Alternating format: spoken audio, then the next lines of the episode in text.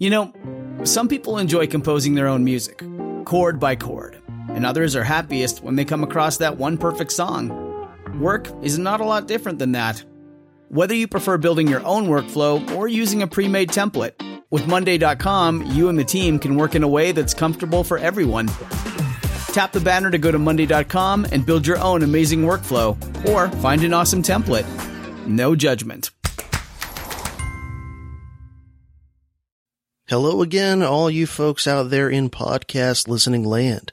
This is CJ here, your renaissance man for the new dark age and guerrilla scholar warrior. Back with another dastardly dose of dangerous history. And in this episode, I'm happy to present to you a conversation I recently had with a really cool guy and DHP supporting listener Scholar Warrior named Joshua, who has a podcast called The Dusty Den that you can find conveniently enough at thedustyden.com, where he talks primarily about books, both fiction and nonfiction, and also sometimes movies and TV shows from a generally libertarianish, anarchistic friendly point of view, although he doesn't bludgeon you over the head constantly with it. And I had asked him about doing a joint crossover episode wherein we'd have a conversation that would be released both as an episode of my podcast and as an episode of his podcast. And I suggested a few books. The one I suggested most strongly was the book we ended up discussing, which is the novel Santiago, A Myth of the Far Future by science fiction author Mike Resnick. And this book, broadly speaking, fits into the space western subgenre, which is one of my favorite subgenres, and as it turns out, Josh was as well. And this is a really cool book that I guess has almost been made into a movie a few times. And while it has a significant cult following, it's not quite as well known, I think, as it deserves to be amongst both the general populace and amongst kind of libertarianish, anarchistic leaning types. I think this is a book that really deserves more attention, especially from these sorts of people you know, the kind of people that probably listen to this show for the most part. Now, if you're someone who cares a lot about plot spoilers and that sort of thing, you may want to check out this book before you listen to this episode. If you don't mind that sort of thing, then go ahead and listen away and see if it's a book that you want to read after all. But if you're someone who listens to this show regularly and you're someone that has at least a little bit of appreciation of science fiction type stuff, I think you'll love this book. And you can find used copies of it inexpensively. I think you can also find uh, the Kindle version of it pretty inexpensively as well. And of course, in the show notes of this episode, aside from linking to the Dusty Den podcast, I'll also in the Amazon affiliate links put the book Santiago, both the book version and the Kindle version, as well as a few of Mike Resnick's other novels that I really like that also kind of fit into this sh- subgenre. And I'll also link to some other stuff that relates to the things that we talk about as well. But before we launch into it, I do have a few announcements. One is that I've officially set a goal on Patreon for the first time. Uh, I, so far I've just been like, Hey, you know, sign up if you want to support the show and get a few benefits and things. But I have a specific goal, kind of a medium term goal that I'm trying to reach. I don't have an exact deadline of when I would like to reach it, but probably within about six months or so would be best. Of course, if I can reach it sooner than that, so much the better. But I'm trying to get to $1,500, $1,500 per month on Patreon. And the reason for that specific goal as kind of a medium term goal is that if I get to 1500 a month, above 1500 a month on Patreon, I'll be able to step back from teaching any summer school at all. Now, right now, I teach summer school in the first half of the summer, and then I have the second half of the summer off. Each summer term is seven weeks. So right now I have seven weeks in which I'm teaching summer school. And this is how it's been since I've worked here. Seven weeks in which I'm teaching summer school and then seven weeks off. And during that seven weeks of teaching summer school, I'm quite busy and it's tough as it is the rest of the time when I'm teaching to find as much time and energy to work on the Dangerous History podcast as I would like. But if I can hit 1500 a month on Patreon, I can definitely step back from teaching summer school and take the financial hit from there and still have my family's budget intact. And it'll mean I'll have the entire summer off a full 14 weeks to not be you know, nine to five, busting my ass with teaching related stuff. And instead I'll be able to devote a lot more time to the Dangerous History podcast and other related projects I have in my mind that I just simply have not had the time to work on. And of course, right now, having only half the summer off, what ends up happening is that's also when like my family goes on various trips and things like this that also kind of takes away from working on the Dangerous History podcast. But if I could step back from summer school, have the entire summer open, it'll actually free up a lot more free time because in that first half of the summer, we probably won't be doing any major family trips or anything like that. So it'll be just a lot of free time for me to devote to this sort of stuff. So if you're interested in having the Dangerous History podcast continue to get bigger and better, please, I hope if you're not already, that you'll consider signing up at Patreon. And if you sign up for at least $5 per month, you'll get bonus episodes that are available there and nowhere else. You'll get early versions of regular DHP episodes 24 to 48 hours before the rest of the population does. And those will have all the like the Patreon and Amazon thank yous and those sorts of announcements and things and any ads I may run. Those things will not be on the special Patreon cuts of regular DHP episodes that I post in Patreon early. In addition, you will of course have the ability, if you so choose, to join our private Facebook group, DHP Scholar Warriors. And you will get the coveted official title of Dangerous History Podcast Scholar Warrior bestowed upon you by me, Anarchy's smooth operator. I do have some Patreon thank yous.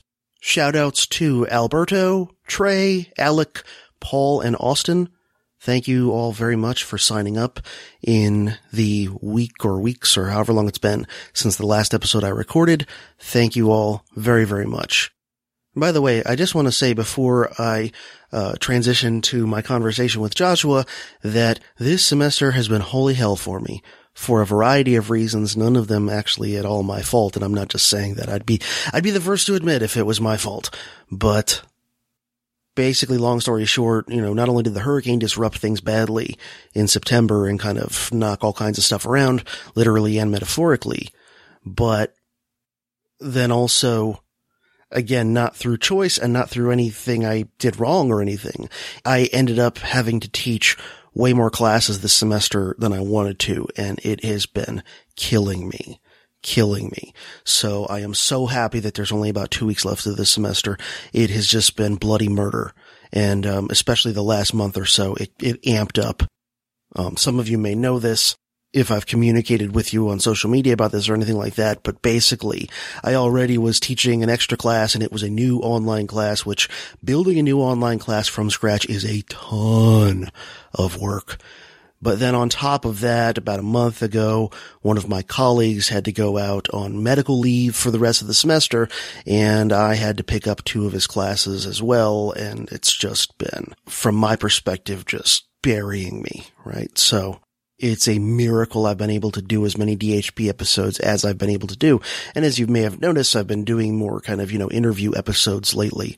And in part, that's because I simply have not had the time to sit down and compose, you know, 15, 20 pages of notes to do, say, the next Civil War episode or something like that. Though those things obviously are still in the works, but it's just been impossible for me to get the time and energy to put those together. And, uh, it's not quite as intensive to prepare and create a interview style episode. So anyway, that's what's been going on here. So let me just, uh, say that if you're at all interested in discussions of books and movies and that sort of thing from an anarchist friendly point of view, please consider checking out the Dusty Den podcast. And without further ado, I present my conversation with Joshua of the Dusty Den about the novel Santiago by Mike Resnick.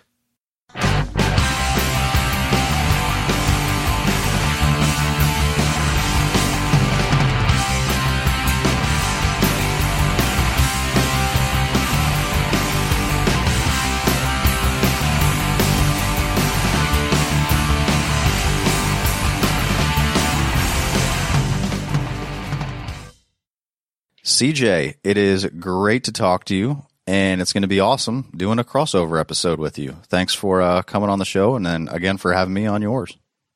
Hey, my pleasure. Happy to do it. Looking forward to it. Yeah, I've been listening to your podcast religiously, and between that and some of the interactions we've had personally, it's interesting to see like many of the things we, we have in common.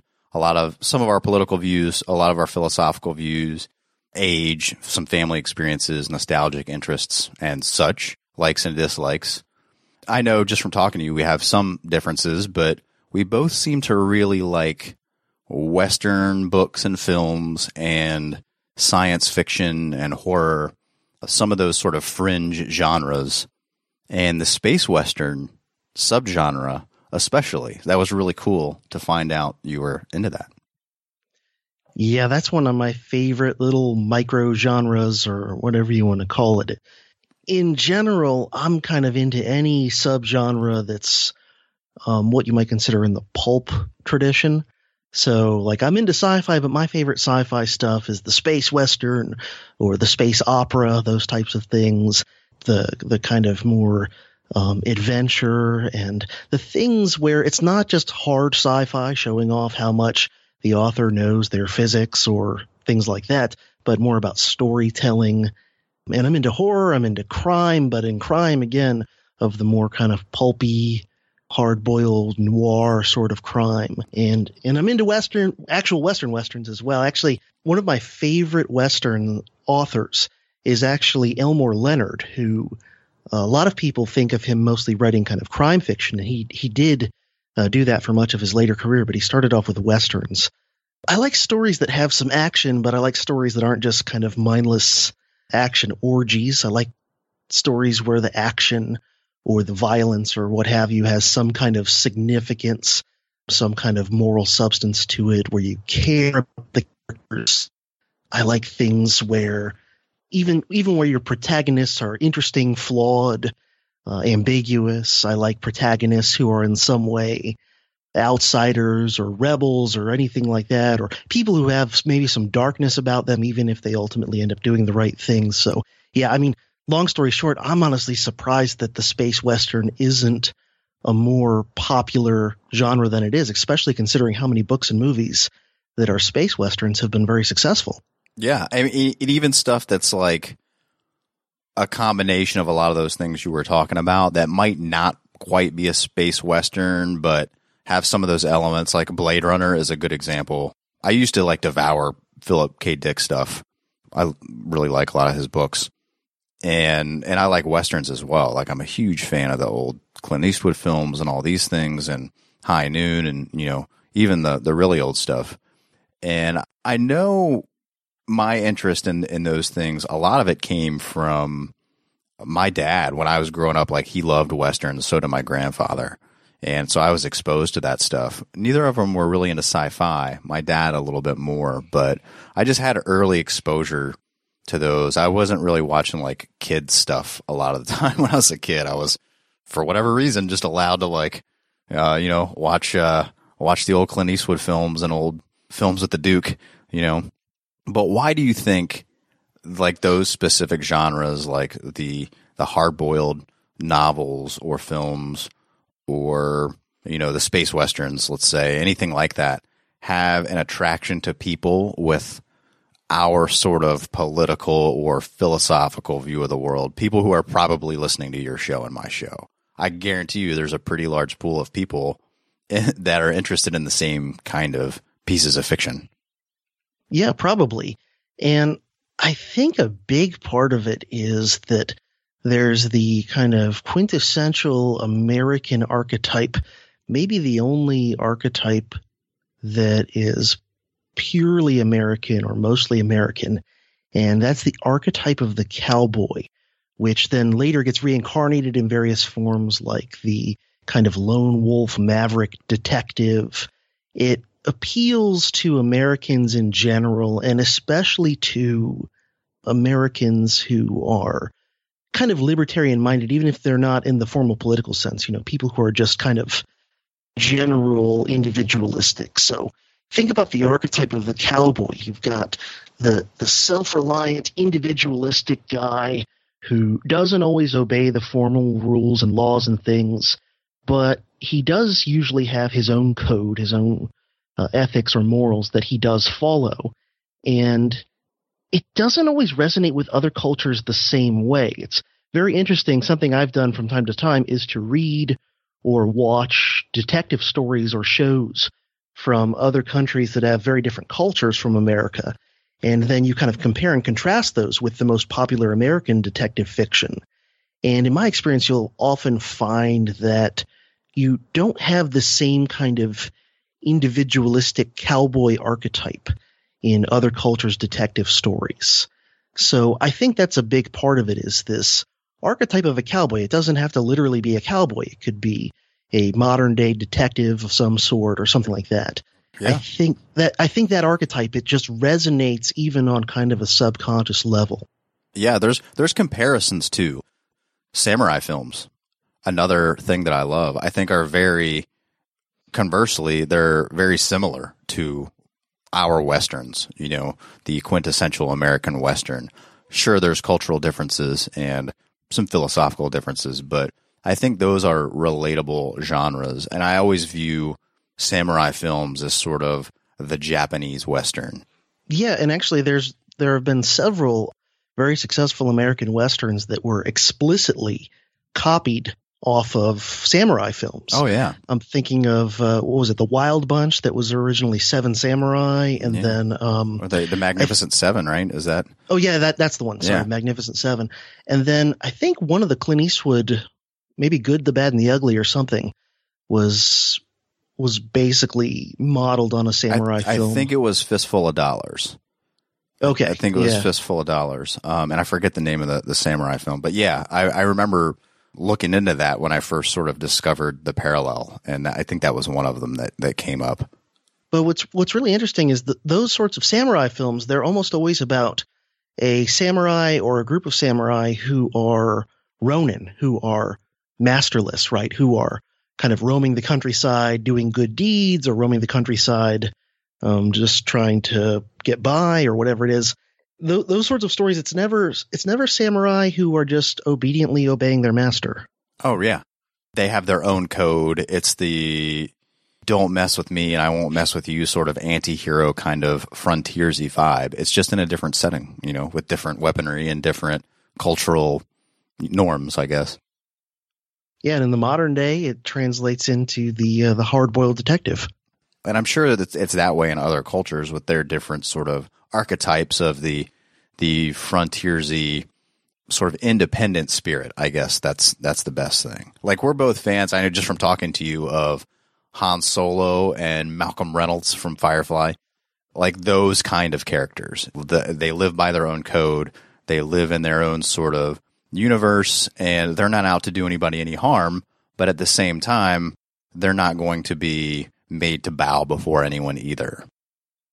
Yeah, again, I, I think that that's particularly pronounced in the American mind and in the American tradition because it's not only it's it's a skepticism of government, but it's also a skepticism in general of institutions, and that includes kind of society in in general. You know, society trying to control the individual, other sorts of institutions, formal institutions and organizations that may not even necessarily be the state, but that try and control the individual. So there's this very, very individualistic streak, the idea of the rugged, self made, self reliant, self directed loner.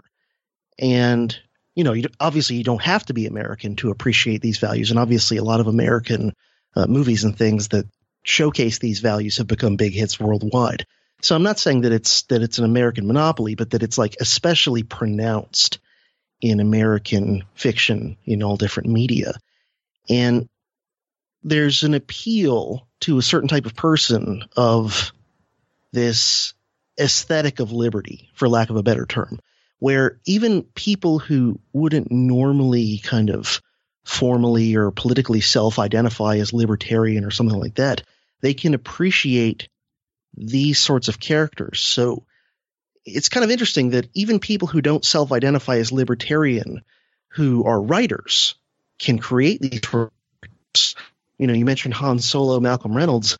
As far as I know, neither George Lucas nor Joss Whedon really is much of a libertarian themselves. And yet they obviously crafted these archetypal characters And I think in a way that this is more powerful and more important, this idea of an aesthetic of liberty than just um, giving people philosophy tracks to read. Because think about it, a guy like Malcolm Reynolds or a guy like Han Solo, they they don't spout off endless monologues about philosophy like some sort of unrealistic Ayn Rand character. Instead, they're guys who are actually they're kind of cool. Like you want to be them.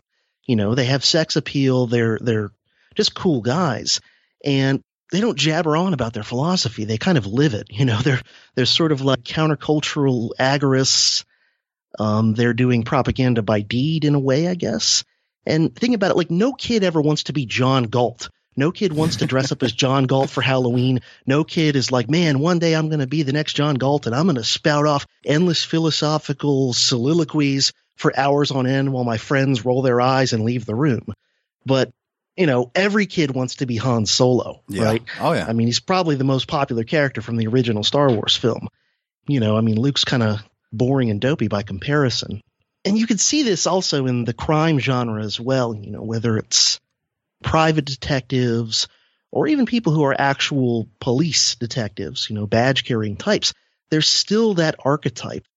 Bruce Willis's character in Die Hard, right? I mean, his catchphrase is literally "Yippee ki motherfucker." yeah. Oh yeah. or or Dirty Harry. I mean, it's obviously pretty closely tied into the same kind of lone wolf, rebellious cowboy sort of a figure.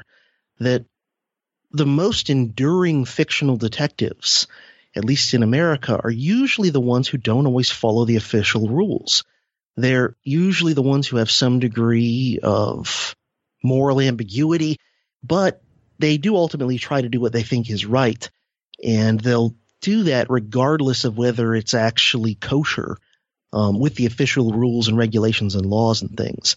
So that I think is why that sort of character resonates in general with anyone who has kind of a rebellious nonconformist point of view or bent of mind. And you know, I, I often oscillate between optimism and pessimism, but I do kind of see it as a positive sign potentially in some ways for America that even as so many trends seem to be negative for liberty at the moment, at least it's a hopeful sign to some extent that these sorts of archetypes, this kind of aesthetic of liberty, that it still resonates with people to a large degree.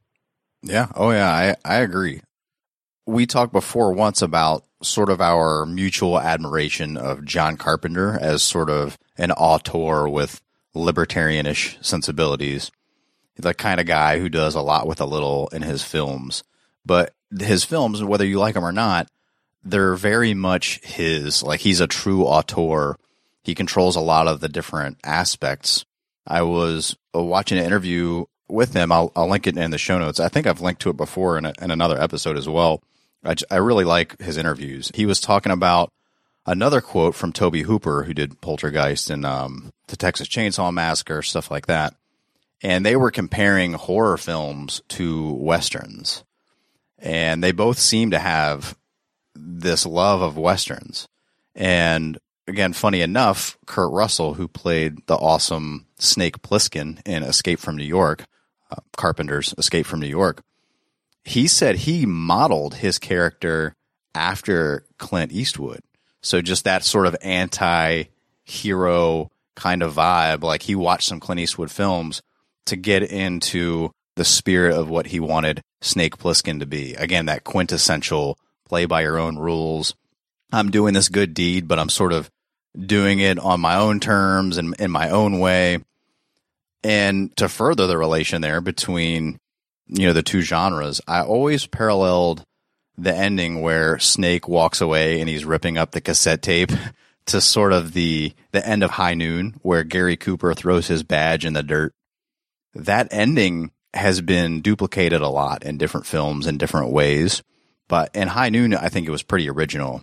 And I remember when I was in film school years ago, they were talking about how there was a real controversy and that created a real problem for the filmmakers because of its negative attitude towards authority and sort of that image of throwing the, the badge into the ground that almost didn't make it into the film. And it caused all kinds of problems for the producers and the director and stuff. but that was just like a ballsy move for 1952, given the political climate and the HUAC. I don't know if that was going on right at that time, but it was definitely sort of a, a ballsy statement for them to make and, you know, a run of the mill Western, which turned out to be a, a true classic, which has been, you know, duplicated and copied in different genres, you know, have taken different things from it. Yeah, well, that, that time period, I mean, it was definitely um, the high tide of conformity in a lot of ways in America that kind of uh, from the late 40s through through the 50s, where I mean everyone was kind of like dressing the same and everyone was it's just a very homogenous time in American history, and I think that's that's it's really important to fixate on that one scene because if you don't have that ending on High Noon, it's a totally different movie. Oh yeah, you know? Because up until that point, Gary Cooper's character is essentially you know Dudley Do Right, the the clean cut sheriff who's going to do the right thing, and that's not nearly as interesting of a character as a guy who who does the right thing, and then at the end is like, you know, to hell with all this, you know, tosses his badge down. And I I never put that together, the connection between that and Snake Plissken. I just I never quite realized the the similarity, but it makes perfect sense. And of course, the most interesting westerns are usually those ones where the hero is basically an anti-hero, where he's not some boring kind of Dudley Do Right character. And I mean, he can start off that way, but if he goes through the whole story and still ends up being that way, uh, it's a it's a very uninteresting story.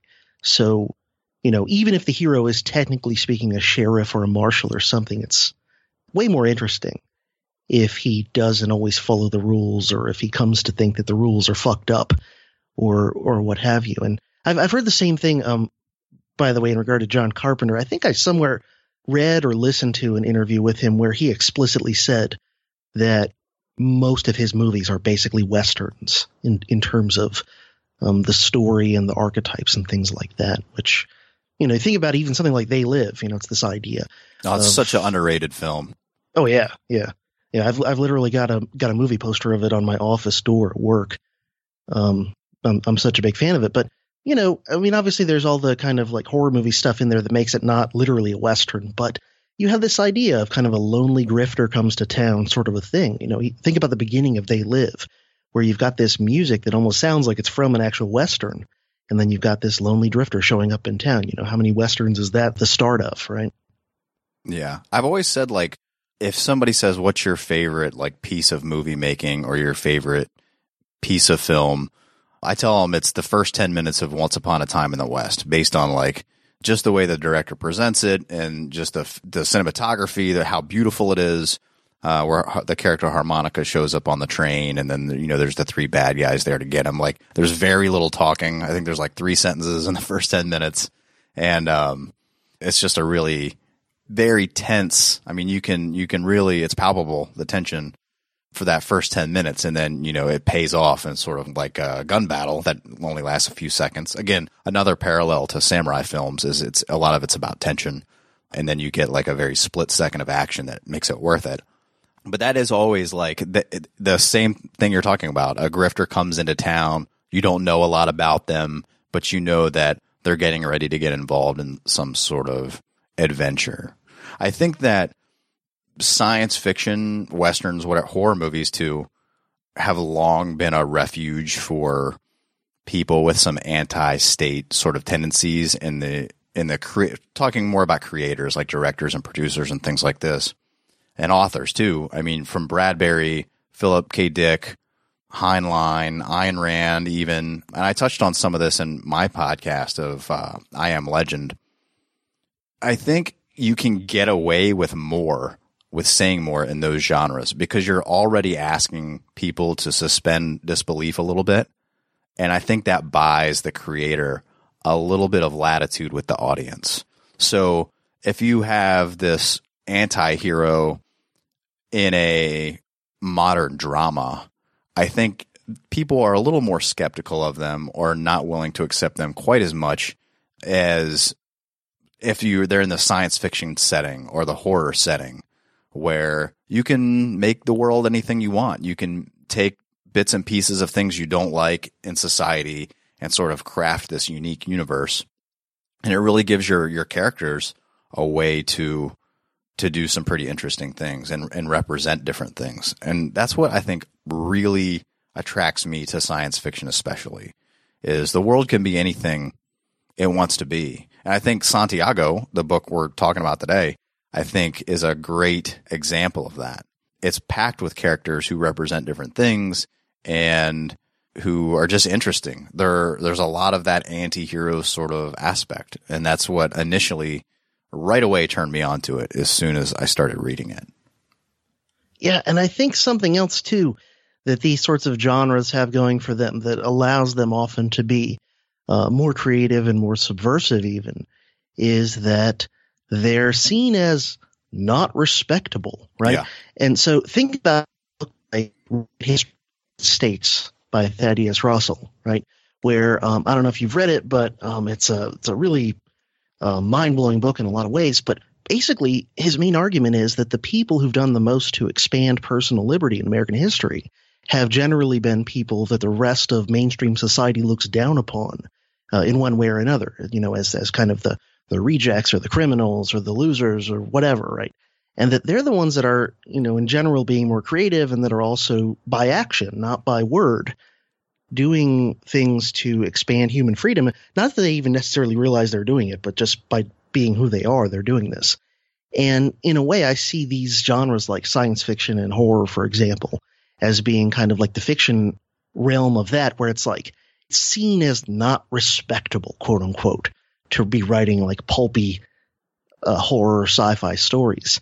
So the type of person who's going to gravitate to that, the type of, of writer or whatever who gravitates to that is going to be someone who's a little more rebellious. And the type of person who's, you know, I'm going to write serious mainstream drama that's not going to be the type of person who's going to have this rebellious streak. You know, it's always the non respectable places are where the real originality comes from. I mean, even in, in uh, times gone by, it's the, the one guy who could poke fun at the king and get away with it was the jester. And at the same time, everyone kind of looked down on the jester as being, you know, not not very, uh, not very impressive, as being yeah. kind of a kind of a loser or a freak or whatever. But he's telling the truth, and you know, in, in modern times, I think some of the better stand up comics kind of fit this same description as well, where uh, they're able to, to tell more truth because they're kind of not respectable. On the fringe it, there, yeah. Yeah, yeah. I think it, I think it's kind of good to be not respectable. You know, think about um, I don't I don't know if you saw this or not, but many years ago when Stephen King uh, won that big writing award, and like all these mainstream, serious, dramatic fiction authors were all like, you know, losing their minds. Oh my god, this guy who's uh, you know, writes this horrible stuff about about monsters and things. Oh, he won, blah blah blah. It's like he's a good writer, you yeah. know. This this snobbery that respectable mainstream people often have, I think it prevents them from being open-minded enough to really kind of deal with subversive or unorthodox themes. Yeah, I, I agree. And it, I think you see it a lot in film too just some of the films that are, are classics. Again, like the westerns we've been talking about, or you know some of the, especially the hard-boiled stuff. You know, you get into some of these old detective films, and they're beloved, and some of them are on like you know in the industry's top 20 top 10 films of all time and stuff like this. Some Hitchcock films are in there. Like it's really kind of interesting what makes a lasting impression on people. And it goes back uh, really to what you started talking about at the top of the show, which was that thing that's ingrained in us, those American ideas of of independence and that certain ruggedness. And you do you get that a lot in in this book. So this book, Santiago, A Myth of the Far Future, is by Mike Resnick, and it deals with a lot of the stuff we've been talking about, but it also deals with legend. I think it's interesting to bring that up because in your story that you read on the Halloween episode that you did, uh, Winter's End, which you tell it, it's like a second person tale telling kind of story. And it was really cool to listen to uh, a story in the second person have that sort of legend quality to it. It also seems to weave into your involvement with history, that legend or that tale telling. You deal with legend a lot with what you do but you're often, you know, separating it out like legend from actual truth. I just think that that's interesting how that stuff appeals to people like you and I. I mean, the Odyssey, things like that. It's historical in a way because it's telling you about people's culture, what they valued, what they didn't value, what their principles were. But it's not historic in the sense that it's exactly what happened in a detailed account. So it does sort of have those historical qualities. And it was the way that Resnick did it in Santiago is really cool. I think it was really cool with the character of Black Orpheus and stuff like that, which we'll get into a little bit later. But have you noticed those things as well? Like a story or a book or anything that has that quality of like it being a legend or sort of a a myth is like an attractive type of story to you. Yeah, well, I, I think myth and legend are are very interesting ideas, and it's a it's a huge part in general of storytelling. And I've I've always been fascinated by kind of Jungian psychology and archetypes and how these things relate to things like fiction and our understanding of the world. And I think myth and legend are great, but they can be problematic as well because on the one hand, they can be fun if they're just being used to kind of tell a story. You know, I think storytelling is great. Um, if they're being used to to convey some sort of a lesson of some sort, or maybe to inspire people, or even just for pure entertainment, which I'm someone who actually thinks pure entertainment is actually quite a noble motive. You know, to write something of like, hey, I want someone to sit and read this and enjoy it. You know, that's to me that that's not a that's not a low motive. That that's actually quite noble. In a way, it's more no, noble than having a motive that's like, well, I'm going to uh, try and bludgeon you with my philosophy, and let me just spray a little frosting of uh, of a story over top of it, so I can uh, shove this shove this uh, unpalatable pill at you. And you know, myth and legend can all be fine for those sorts of things, but they can potentially be dangerous. And one way I think is when people take them literally. That can be dangerous in a bunch of ways. And so, you know, if you think about like sacred texts, right, that are some some particular group says, oh, this is you know the the literal truth with a capital T, word of God, or whatever whatever it is, and the idea is that you're supposed to just literally take it at face value and never question it, and that can be dangerous. Rather than saying, "Hey, look, you know, this is a this is an old book. It's not literally factual in all in all ways, but it has some important ideas and values to convey and whatever. Sort of the more um, Jordan Peterson, for example, way of looking at something like the Bible. But it's also dangerous myth and legend when, um, and the, there's some overlap with kind of the the religious um, fundamentalist take on it as well. Dangerous when myth and legend are are manipulated, or in some cases maybe even fabricated by the powerful or those who want to be powerful in order to control or at the very least deeply influence the thoughts and beliefs of the people they want to rule over. And of course, if you can control people's thoughts and beliefs, you can exercise control on their actions and all that. So, you know, myth is fine when it's making fiction more meaningful or when it's conveying some sort of like a moral lesson or some sort of, you know, timeless truth or whatever or even when it's just for entertainment. But yeah, I mean, when people think that the mythological view of the great presidents or the great, you know, leaders of history or whatever, if if they think that that's actually fact, then that's really problematic because it will mislead them in their understanding not only of the past but by extension of the present. I think if you just take it as good stories, like you were talking about before, like the motivation being purely to entertain. I think, like an example would be we both I, we both covered the Legend of Sleepy Hollow in our respective Halloween episodes. You actually read it the whole, which I really enjoyed, and then I talked a little bit about the Disney cartoon and related it to one of the things that I had read very briefly. I think the pretense of legend allows for a good balance of mystery and asking the reader to allow for exaggeration. And what I mean by that is if you know you're dealing with legend as this book is, the author can really sort of go full pulp on it. You know that they're not necessarily being literal. Some of the adventures that they're taking the characters through are exaggerated. The coolness of the character that that Clint Eastwood in the bar, you know, shooting three people down in less than a second and not missing any of them. You allow for that belief because it is sort of mythic and legendary. And that allows you just to have characters that can do some pretty incredible things. Yeah. And I think that uh, in the case of Mike Resnick, a lot of his stuff, I by no means have read everything by him. He's written way too much for yeah. anybody to, to say that. But, you know, I've, I've read a, a, probably maybe a half dozen other novels by him aside from Santiago. And I've, I've read uh, various short stories by him.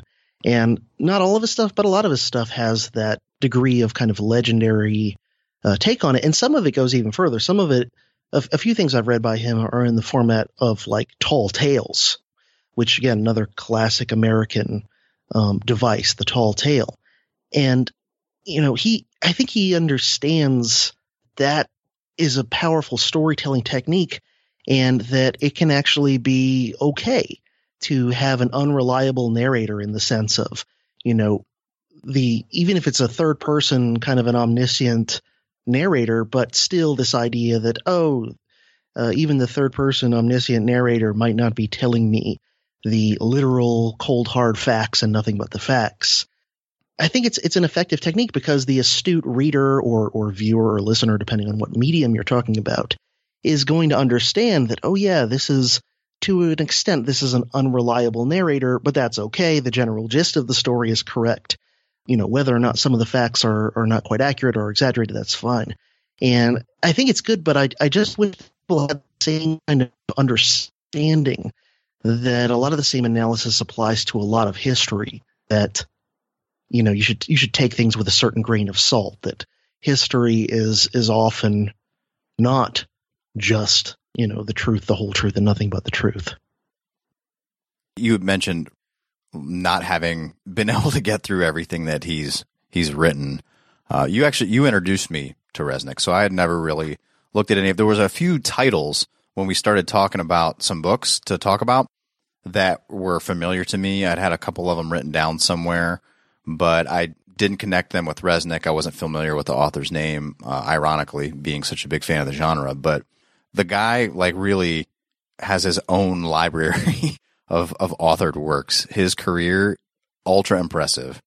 Just from the brief biographical information I was able to research, he's credited with, I think, seven tabloid magazines, being, being the editor, three men's magazines. He wrote a weekly column on horse racing for a while, and then a, a monthly column on purebred collies. Uh, but the real crazy statistics come into play with his fiction. He's been nominated 37 times for Hugo Awards. He's won five of them. And according to Locus, which is a magazine out of Oakland, centering around sort of science fiction and fantasy and things like that, he's first on the list of all time award winners for short fiction, living or dead. He has numerous other accolades to his name, including several Homer Awards, a Nebula Award for Best Novella, international awards. I mean, super prolific. He's written 74 novels, I think, 278 pieces of short fiction, 29 collections, nonfiction articles. I mean, he's really spanned the genres and the different types of writing from nonfiction to fiction and that is very impressive from someone who studied this stuff in college and is really into reading all different kinds of things and writing stuff like writing for the show and, and writing my own short pieces of fiction. It is amazing to understand how somebody could accumulate that kind of a resume in one lifetime. And he's still writing. Yeah, I mean it's it's incredible and you know, I've I've probably written through to completion a few dozen short stories. I've never, um, maybe one or two novellas. I've never written a single thing as long as a full on novel. And I can tell you that, at least for me, just to do like a 10 or 15 page short story takes me a ridiculous amount of time and energy. And, and so, you know, my hat's off to him just for that. And isn't it interesting what you said? Um, that you hadn't really heard of him until just recently when I mentioned this to you. Isn't that interesting that he's not more of a house than he is? You know, um, you hadn't heard of him, and I probably only heard of him maybe like eight or so years ago. Uh, when I stumbled across him, I think I was just doing research trying to find more space western type books to read, and uh, my hazy memory is that uh, Santiago was the first thing by him that I found, and I think I found it just because it was on somebody's list somewhere of good space western books. And yet, as prolific and as successful and as interesting of a writer as he is, he's just not nearly well known to the general public yeah. as I think he deserves to be. I mean, I, I think, frankly, that Santiago deserves to be much better known among libertarian type people than the book is. I, I think it's actually a very profound and useful book to people who are, you know, broadly speaking, libertarianish, anarchist, uh, individualistic types. And yet it's not. And I think this book deserves to be uh, much better known than a lot of other books that are more commonly pushed as, oh, here's a libertarian sci-fi book. You know, a, a yeah. fair number of things that are that fall under that category I've read and not been very impressed by. And yet here's this this writer with this book that I think is head and shoulders above a lot of them.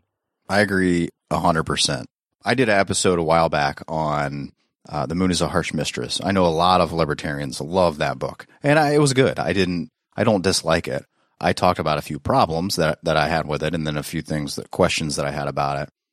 One of those, just to relate the two because they are related, is Resnick. I think is very good from reading this at he tells the story. He's not like you said trying to beat you over the head with an ideology the story comes first and the story is so good and so entertaining that it keeps you there to where I think what can happen with some authors and and I will sort of note the moon is a harsh mistress on this even though I did enjoy it it gets lost somewhere between a, a story and a treatise to me where it's like you you can't really decide what it is for a while and then like when you're reading Ayn Rand when you're reading uh, Atlas Shrugged or The Fountainhead or something like that, it's a treatise. You know, it's a it's philosoph- it's philosophy, and that's what you're reading. It's just in fiction form.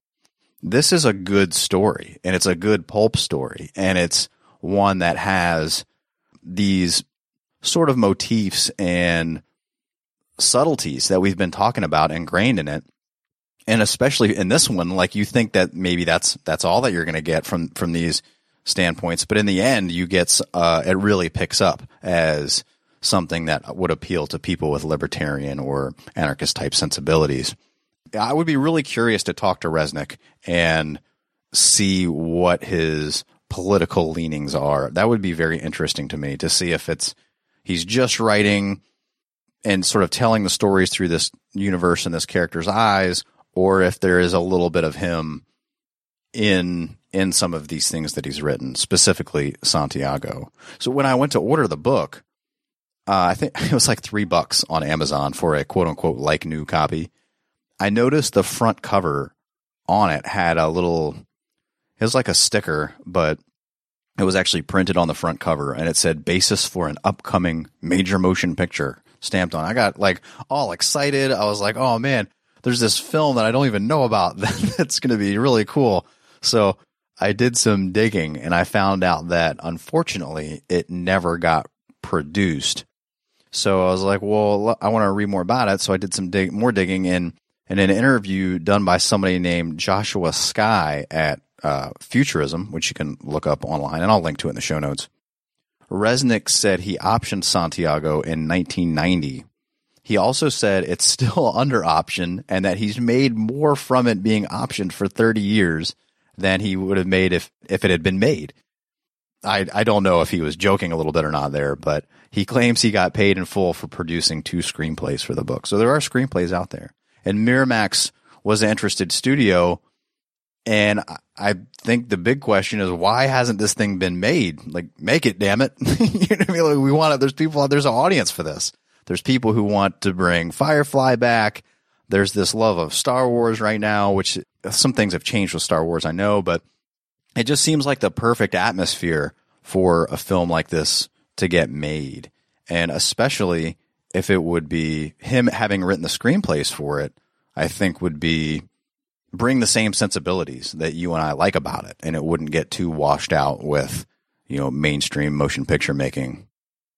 Yeah, I mean, I'd love to see it made it as a movie, but I'm always a little bit hesitant to see a book that I love be made into a movie just because there's so much chance that it gets derailed. I mean, I'd love to see this as a movie if if it was definitely going to be done right.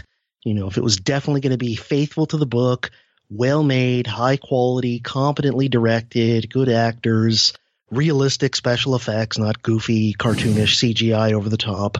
And I would really hate to see it made into a movie if it wasn't done well, though. I mean, that, that would drive me nuts. Um, you know, I'm always the annoying guy who's like, the book was better, the book was better. Oh yeah, I'm that guy too. It's you know, and it is. I think you get you got to whittle it down for a film. And there's certain things. I mean, they're look, they're making movies. They got to make a mon- money on it. They got to make a return, and it's the type of thing where books. I don't know. I think they're more niche. You know, like there's a lot of people who are sci-fi readers, and that's the majority of what they read. So the author knows that that's who they're writing for. I think when you write a screenplay, and this is just my opinion, the studios and people like that, there you got to appeal to a wider wider range, and I think a lot of things get lost in translation there. Uh, Yeah, because yeah. so many more people watch films than read books. You know, Well, also, if you think about the creative process, right? I mean, how many people are involved in a novel? Not very many. Basically, the writer and then like maybe one or two editors. yeah, and and their input is generally not nearly as um, you know likely to drastically alter things as uh, a Hollywood movie, which is essentially made by a giant committee of people instead of by one creative mind plus an editor. yeah, And I don't I don't know. I I think that maybe maybe the best thing that could happen with Santiago would be if think about like lately all the best work is happening in television rather than in movies most for the most part right so maybe the best thing would be to instead make it a netflix miniseries yeah. um, instead of a hollywood movie because it seems like there's a lot more willingness to be creative and and not just you know play it safe and and all that in like netflix tv series or hbo uh, series or something like that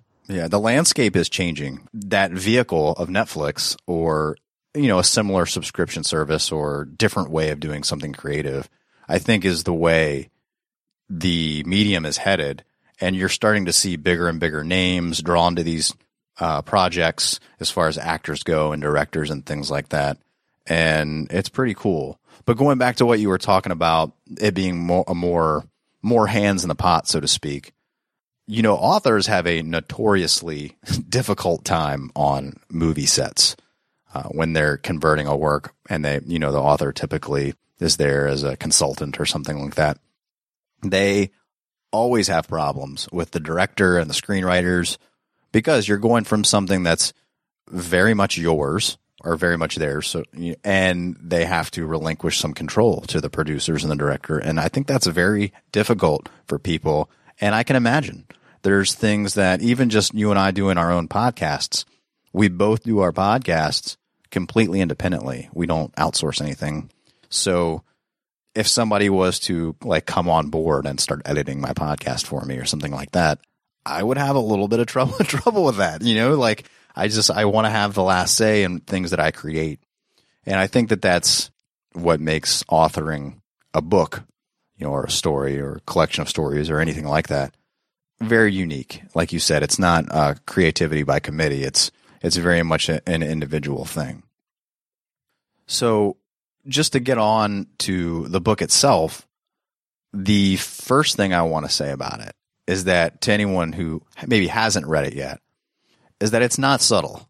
It it's got that pulp quality that we were talking about, and sort of a over the top feel but it does it without losing its own credibility. And it, I did read for me like a pulp detection novel, something by Raymond Chandler. I'm a big fan. Something in that regard. Every character is like an archetype. every scene is like dripping with atmosphere and the, the images and the dialogue are extremely deliberate, you know, right out of a Clint Eastwood film. There's no bullshitting around. It's the story moves too, which I appreciate. I don't like pretentious writing that tries to be over flowery. I, I like an author to move on and get on with it. I just I think that Resnick does that really well, and I really appreciate that from an author who's able to keep the story moving, keep you into it, and still give you all these awesome descriptive moments uh, that really let you know what's going on in the story. I, I didn't get lost in this thing once and wonder what was going on. I knew exactly what was being said, exactly what the characters were doing, and uh, I really appreciated that. And it's just an awesome story. So yeah, Resnick, he's got a, a kind of deceptively simple writing style where it's mostly just very kind of clear and transparent. And um, anyone who's never tried writing fiction may not appreciate how how difficult it is to write like just very kind of clearly and and simply. Yeah. Matheson does that as well too. I mentioned that he was my favorite author from the Southern California Sorcerers Club, those people who contributed to like the Twilight Zone and the Star Trek series and stuff like that. They he he's very simple in the way that he writes, and I, I, I get that quality from from Resnick as well. One thing I, I like about his story or, or this book, Santiago, that I think sets it apart from some other things that I've read before is that legend aspect we were talking about before. It has that Odyssey kind of vibe. Each chapter begins with a few poetic lines from a verse of historical music written by this inner frontier self appointed historian named Black Orpheus. Early in the novel, he's even quoted as being the Homer for 500 worlds. So there's a direct comparison even Resnick's making to those mythical texts. And it has that oral history appeal, that tale thing going on, a mythology going on. And it's fun. It's cool to read a book that is fun to read. It's just a great story, but is saying a little something. You know, it is it is saying it builds it builds to something where especially in that last third of the book, you get a lesson. You get the morals that these characters are grappling with and it becomes more than you might initially think it is, even though it's initially really good in its own right. Yeah, I like that it doesn't bludgeon you over over the head with its message from from the get go, and by the time it actually does really sort of get to its message, it does just feel like a natural extension of of where the story was going. Yeah, I, I like you were saying before. I just think it's very unappreciated, and I'm definitely I got some more of Resnick's work in queue because I'm definitely gonna gonna read some more of it. The character in the story, there's a lot of characters that you meet and they all they all are developed really well. But Santiago, the the namesake of the of the novel, Santiago is like this legendary arch criminal. So you take this whole space western science fiction frontier type world filled with these over the top characters and you drop in this mythical bad guy. The way I initially pictured when I started reading it was like a Keyser Söze type of reputation for right. the people familiar with the usual suspects, right? Where some people think it's a legend, some people claim that he's real. The stories are over exaggerated, like there's one like he's uh, 10 feet tall or something like that. Some people think it's an alias used by different criminals. Very similar to that sort of mythic bad guy in the usual suspects. And a story, as you know, is only as good as the bad guy. You can't have a weak bad guy in a story. Yeah, and he's off screen for most of the book. So that just sort of builds the the suspense and the mystery and so on. Um, not just, you know, who's going to find him first, but also like what is he really? Is is is any of this stuff about him actually true? Right. Which again, by the end, it doesn't just fizzle out. By the end, you find, I think the end is so rewarding. You find out that it's really not what anybody really thinks. You know, and there's some, there's some elements of truth in there, but there's a lot that's unseen. You mentioned people who's going to find him first. There's a bunch of bounty hunters, you know, who are after Santiago to for different reasons. They have different motivations. And the minute the minute bounty hunter enters any story, I'm usually in. Like, you know, it starts off cool because you get two bounty hunters discussing Santiago and what they're going to do. And the first like real character, the main character I would say of the story is a bounty hunter. And that's uh, Sebastian Nightingale Kane, who's often referred to as Songbird in the legend in Black Orpheus's legends. Although he doesn't like that name, he doesn't like being called the Songbird. He prefers just Kane, and that's usually how he's referenced in the book. But he is that Clint Eastwood type. He's very laconic, kind of a loner, cautious, but also a man of action. Pretty hard not to like. Yeah, he appeals to us uh, in that kind of Clint Eastwood, uh, Snake Plissken, Han Solo sort of mm-hmm. way. And, you know, the bounty hunter is another common trope from the Western genre. And it, there's just something so appealing to that, especially to young men, I think. There's just something about the bounty hunter that really appeals to us. And, well, not that I'm that young anymore, but, you know, still, still young at heart, I guess. But, you know, think about, think about how popular of a character from the original Star Wars films Boba Fett was he was literally on screen for like a few minutes and hardly did anything and then got killed. And yet, you know, the, the characters um, from Star Wars yeah. just by looking cool and being a bounty hunter. Yeah, and I mean it's the same thing with again with the Clint Eastwood westerns and stuff like that. The the poster, one thousand dollar reward, two thousand dollar reward. That independent spirit is just captured very well with Kane, just like it is in, in those films. In the book, it describes him as, quote, by almost every criterion, a nondescript and unremarkable man, end quote. I think that's one of the things that kind of makes him likable. It goes back to the anti hero. He's dressed like you would expect some brown leather, utilitarian frontiersy garb, you know. I like the description of his boots the best. It says, quote, only his boots stood out not because they were new, but rather because they were so demonstrably old, obviously carefully tended, yet unable to hold a polish. End quote. That describes perfectly my own love affair with my boots. I have a I have an old pair of leather pull-ons. They're not cowboy boots. They're just like uh, work boots, like rancher boots. Like I've had them for over a decade. Like I, I polish them even though they won't hold a polish anymore, like just to take care of them.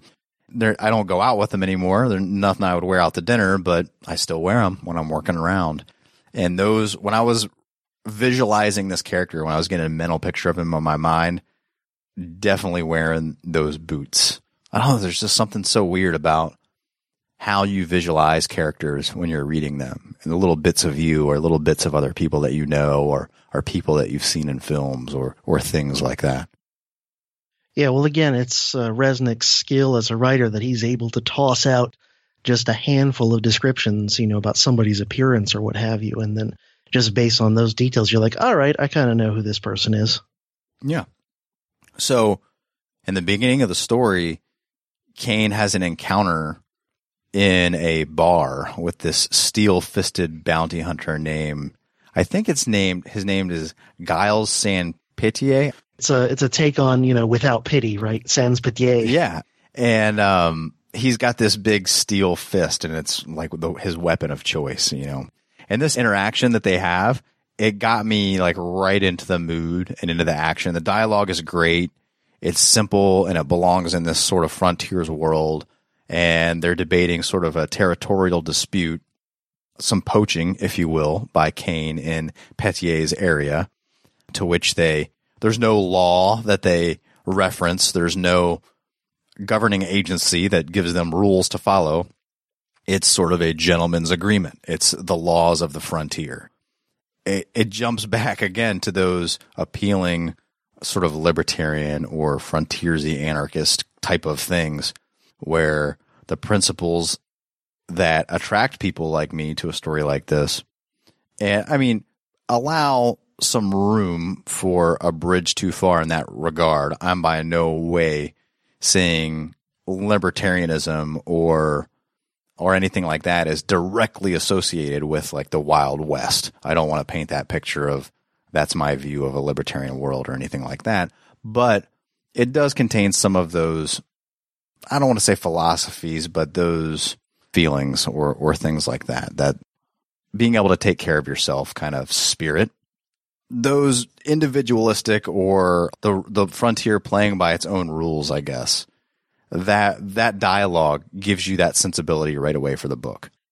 Yeah, I think that's that's an important point. You see it also in things like uh, the pirate code that they talk about in Pirates of the Caribbean and things like this. And and there is historical basis for it. The idea of kind of organic common law that evolves in a given society based on kind of shared principles and values and also based on experience. And it kind of brings to mind to me the point that thoughtful anarchists often have to make to people who, who think that anarchy in the political sense means just you know people running around uh, raping and eating each other all day long. No, anarchy means no rulers. It doesn't really mean no rules. It right. doesn't mean around acting like the Reavers on Firefly. And I, I think you, you get glimpses of that in this, where, where when they're on the frontier areas of space, there's often a lot less formal law and order, and yet it's not like everyone's just running around uh, raping each other to death every second um, because you know Hobbes was right, and without a Leviathan over us, we all just want to wage war against each other twenty four seven. You know, there there is this idea that there's this evolved common law, and there really was a fair amount of practical anarchy on the U.S. frontier, wherever the kind of most frontier areas were, the places that were not quite really settled yet so, and, and something that's often overlooked is that part of the impetus behind westward expansion was the desire of many individuals to get away from the heavy hand of government and society too, but you know, society plus government. And I and I think there's a connection between excessive population density and people wanting to be ruled more, and then on the converse, lower population density and people being more uh, ruggedly individualistic just just because of experience. But you know, if you think about the first wave of people who would move into a new territory in the American West, it would generally be the most kind of maverick individualistic people. It would be your kind of mountain men types. You know, just think of somebody like Jeremiah Johnson or whatever, right? And those people would go out to the to the edge of like frontier to get away from oppressive institutions, including but not limited to government. And when quote unquote civilization would eventually catch up to them, they'd often move again. So they'd always be like one or two steps ahead away um, from the expansion of, of formal institutions and political power. So while it's true that the Western frontier zones were nominally under United States jurisdiction, often in day to day practice, they really weren't, you know, just because you're too far away from the, the nearest town or like, yeah, you're technically under the jurisdiction of some marshal or sheriff or whatever, but like it's one guy ruling over a territory the size of, you know, northern Arizona or something. It's like in, in reality, there's not a whole lot of law enforcement in the formal sense. And, and yet, even though these places would have in practice had little or no formal law enforcement or courts, that doesn't mean that they didn't have any rules. It doesn't mean that there weren't rules that were being enforced. They would have sometimes formal covenants in a community or in a group, or they would have just sort of informal, kind of like what we were describing, evolved organic kinds of codes of common law where there were things that people would overtly see crimes like murder and theft and rape and often these things would be vigorously enforced, even if there's no sheriff anywhere nearby. And there are more formal examples of this you can find where there were there were standards of behavior for people participating in wagon trains heading west. You know, hey, if you're going to be part of this group, here's some rules you got to follow. Um, there were standards of behavior for people setting up mining claims, that sort of thing. So um, these things, at least initially in the frontier areas, were not formally encoded in state law or enforced by state courts. They would be kind of enforced on a more informal ad hoc kind of a basis. But they worked pretty well in a lot of places. And you could make an argument that they often worked more more justly in the eyes of the people who lived under these sorts of things than the the state's cops and courts and things when those things made their way out there. And and in fact there was relatively little crime on the frontier in the sense of like people murdering each other or stealing from each other.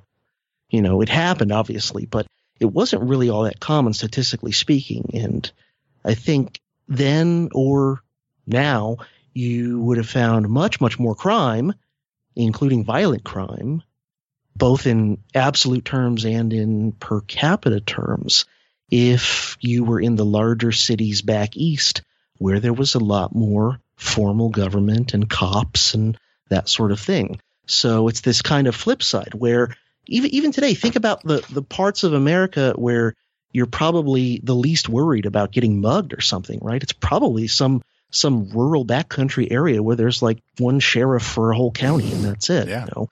And then the places you're more worried about is like Chicago or LA or something where there's like tons of cops on every corner. Yeah. Related to that, there's a spot of dialogue that Pitié and Kane are ha- are having when they're sitting down discussing Santiago and this sort of infringement on Pitié's territory that Kane has had to. Basically, what happened is Kane had to go into Pitié's territory where he sort of is is the main bounty hunter to to apprehend one of his bounties, one of these these criminals or whatever, and and he's allowed it to slide without any confrontation this time, just so long as they have an understanding that it's not a common occurrence kind of thing. And Pitié says, quote, but it would be a good idea for you to remember that there are rules out here on the frontier, end quote. And then there's a back and forth and Kane replies, he says, quote, oh, I hadn't noticed any, end quote. To which Pitié comes back right back and he says, and this is where I think it's very interesting, quote, nevertheless, they exist and they're made by people who can enforce them, end quote. That's pretty cool. It goes back to sort of that moon is a harsh mistress, like with the colonists on the moon, that whole vibe, everything you were just talking about with westward expansion in the U.S. too. The people who are enforcing things are enforcing them because A, they can, and B, it's a mutually benefit. People need each other in these environments, and it behooves you to adapt and become useful to the situation that you're in instead of being a deterrent or a criminal or something like that. Even in a modern sense, one of the things that I was talking with Bryan Caplan about anarchism and things like this, you know, and he's talked about it before in other interviews where, uh, you know, like uh, just an ex- an easy example of like a Yelp review. like a Yelp review is likely to do more damage to a business or somebody selling something than uh, some sort of regulation or something like that. So it's reputation basically has a lot to do with your you want to in, in a society like that in a society like is set up in this book or the moon is a harsh mistress or even in real life in that westward expansion your reputation was valuable and you would play ball and play by the established rules to keep that reputation intact Yeah, and that's why you know certain certain things were treated as such a big deal. Like for example, cheating at cards or being a horse thief. You know, these sorts of things in the old west um, were seen as like such an affront to the basic standards of of uh, proper behavior out on the frontier. Yeah, yeah. So, getting back to the story, Kane ends up paying the I think it's the owner of the establishment where he's having this back and forth with Pitié. He they he Kane pays for a lead on Santiago, and you know he he finishes drinking and doing his things, and then he he goes off to visit a potential associate or an associate of an associate, something that kind of thing. Uh, but the guy's name is Stern, and he's def- definitely like an odd character. And before he goes, Kane picks up this sort of sidekick. I don't know if sidekick is a good word.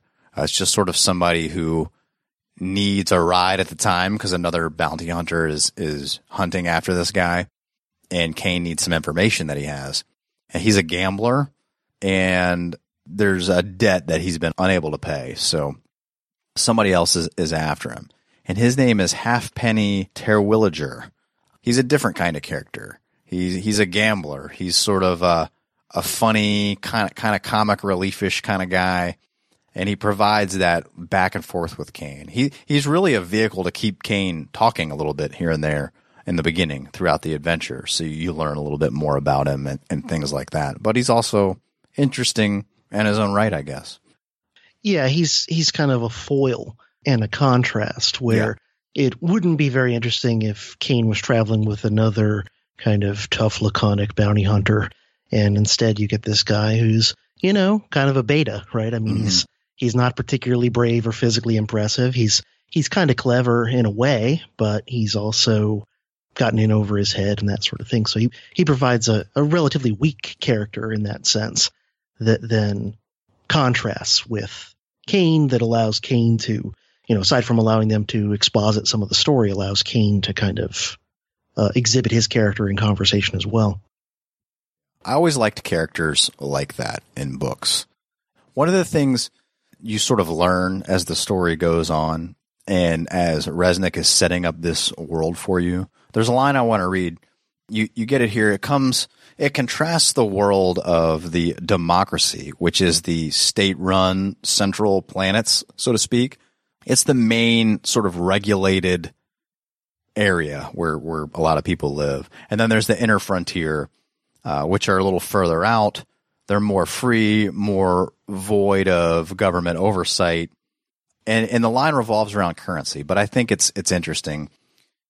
It's from the character Stern that I was just talking about. He says, "quote I realize that absolutely no one uses cash anymore in the heart of the democracy."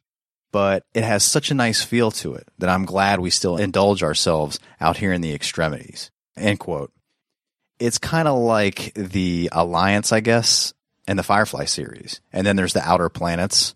You get that contrast all over the place in the story, uh, but this is a really good example. They they have different a different way of of getting resources and dealing with things. They they deal in different currencies in the book. You have that sense that there's just a lot more free trade. There's a lot more exchange of cultures and ideas, the further away you get from the centralization of the, the core planets in this universe that Resnick's sort of creating. Yeah, it definitely has some comparison to the universe of Firefly in that regard.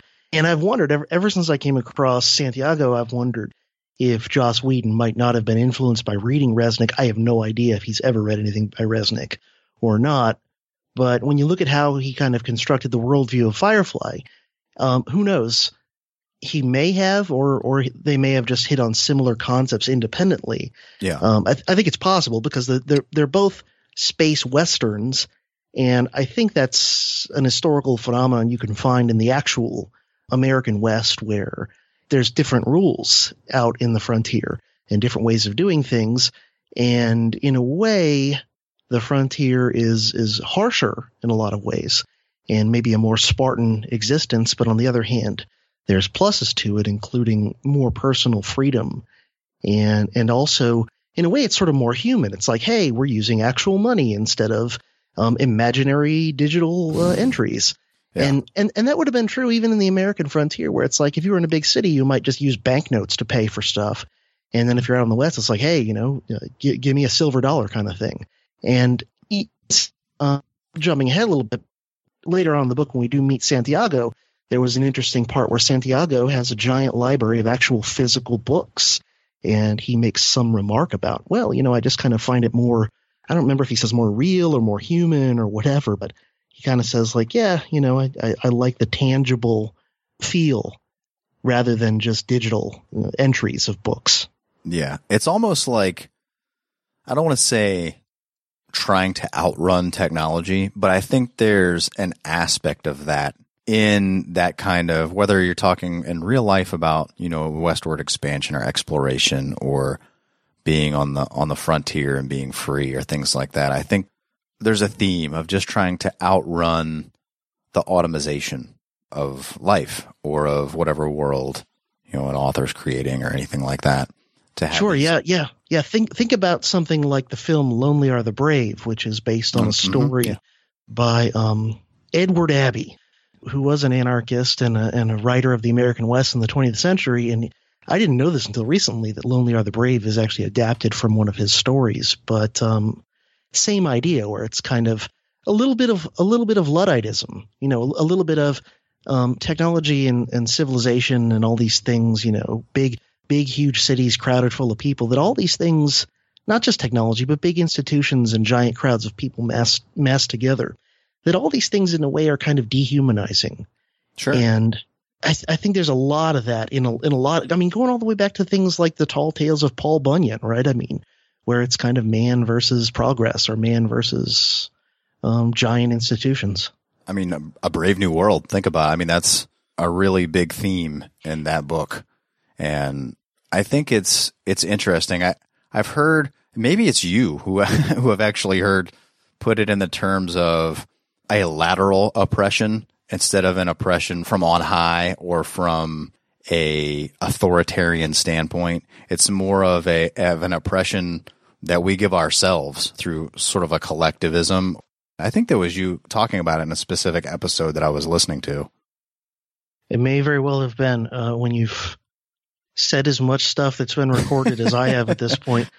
Sometimes it's tough to remember all of it, but yeah. Or I, I might have said horizontal enforcement something like that where you kind of can get the take advantage of people's natural tendency towards conformity, at least most people, and use that so that the sheep police the other sheep and and the the rulers don't even really have to lift a finger. Yeah, like so, the social pressures sort of make you adapt to this sort of bizarre world. And again, in a Brave New World, it's it becomes increasingly bizarre and inhumane you know, sort of a lack of that humanization, more automated and right down to their birth procedure. It's gross in that book if it's a natural birth is, you know, disgusting. The word mother is disgusting. You know, it's it's all automated. Deep down in most people there's there's a rebellion against those kind of principles. And that's why again you get that love of, you know, the personified and the, the frontiersman or the the individualist, you know, that all this is about, I guess, on a philosophical or psychological subtext, you know. Yeah, I think I think it's a theme that you see in a lot of westerns and a lot of sci-fi, so it makes sense to kind of put it in into a space western.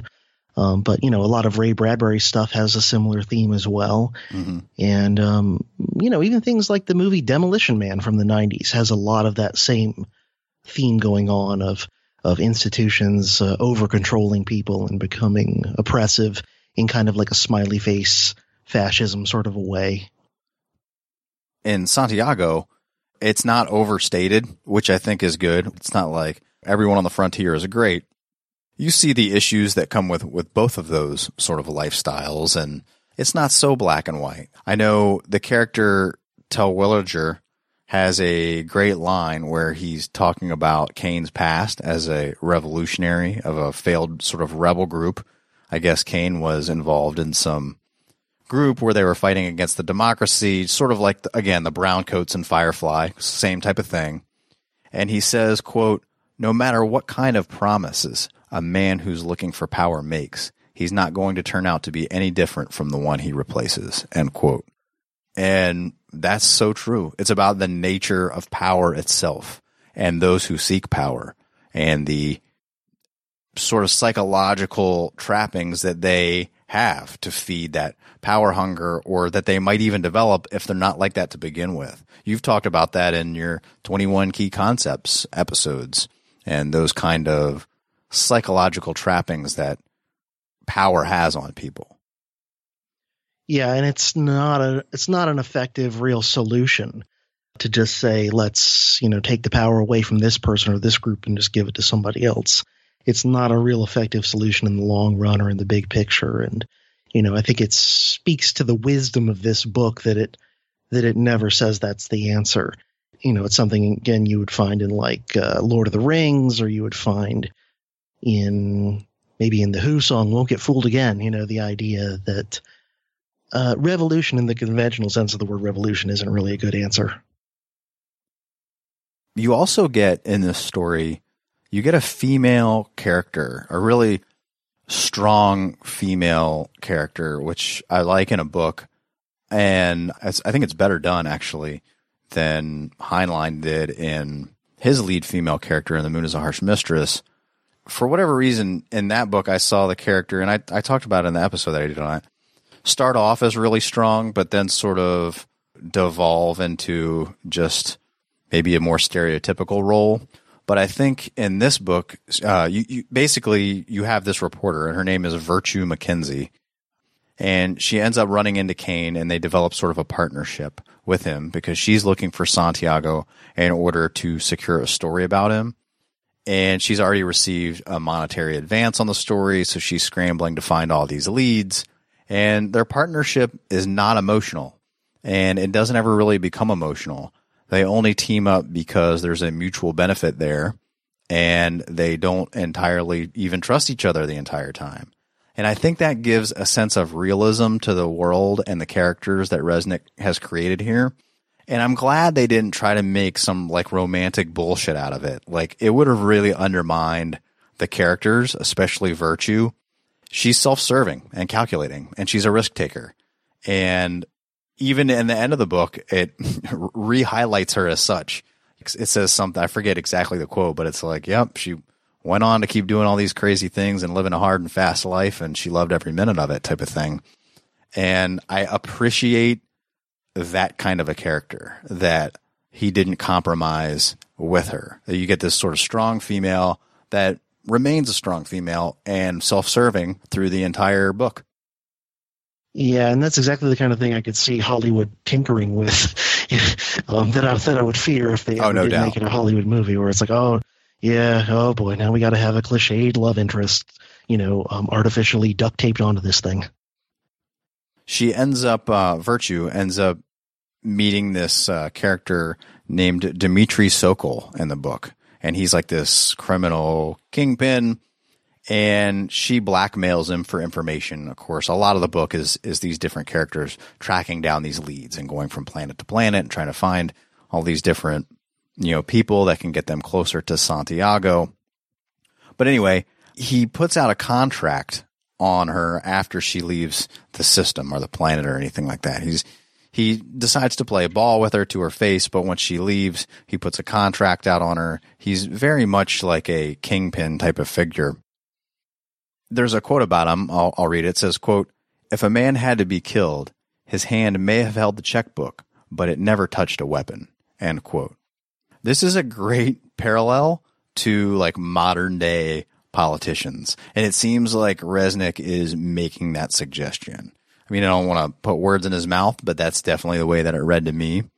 Sokol's character gives like charitable donations, it says, and, and he craves respectability, everything you see in the powerful people in our reality.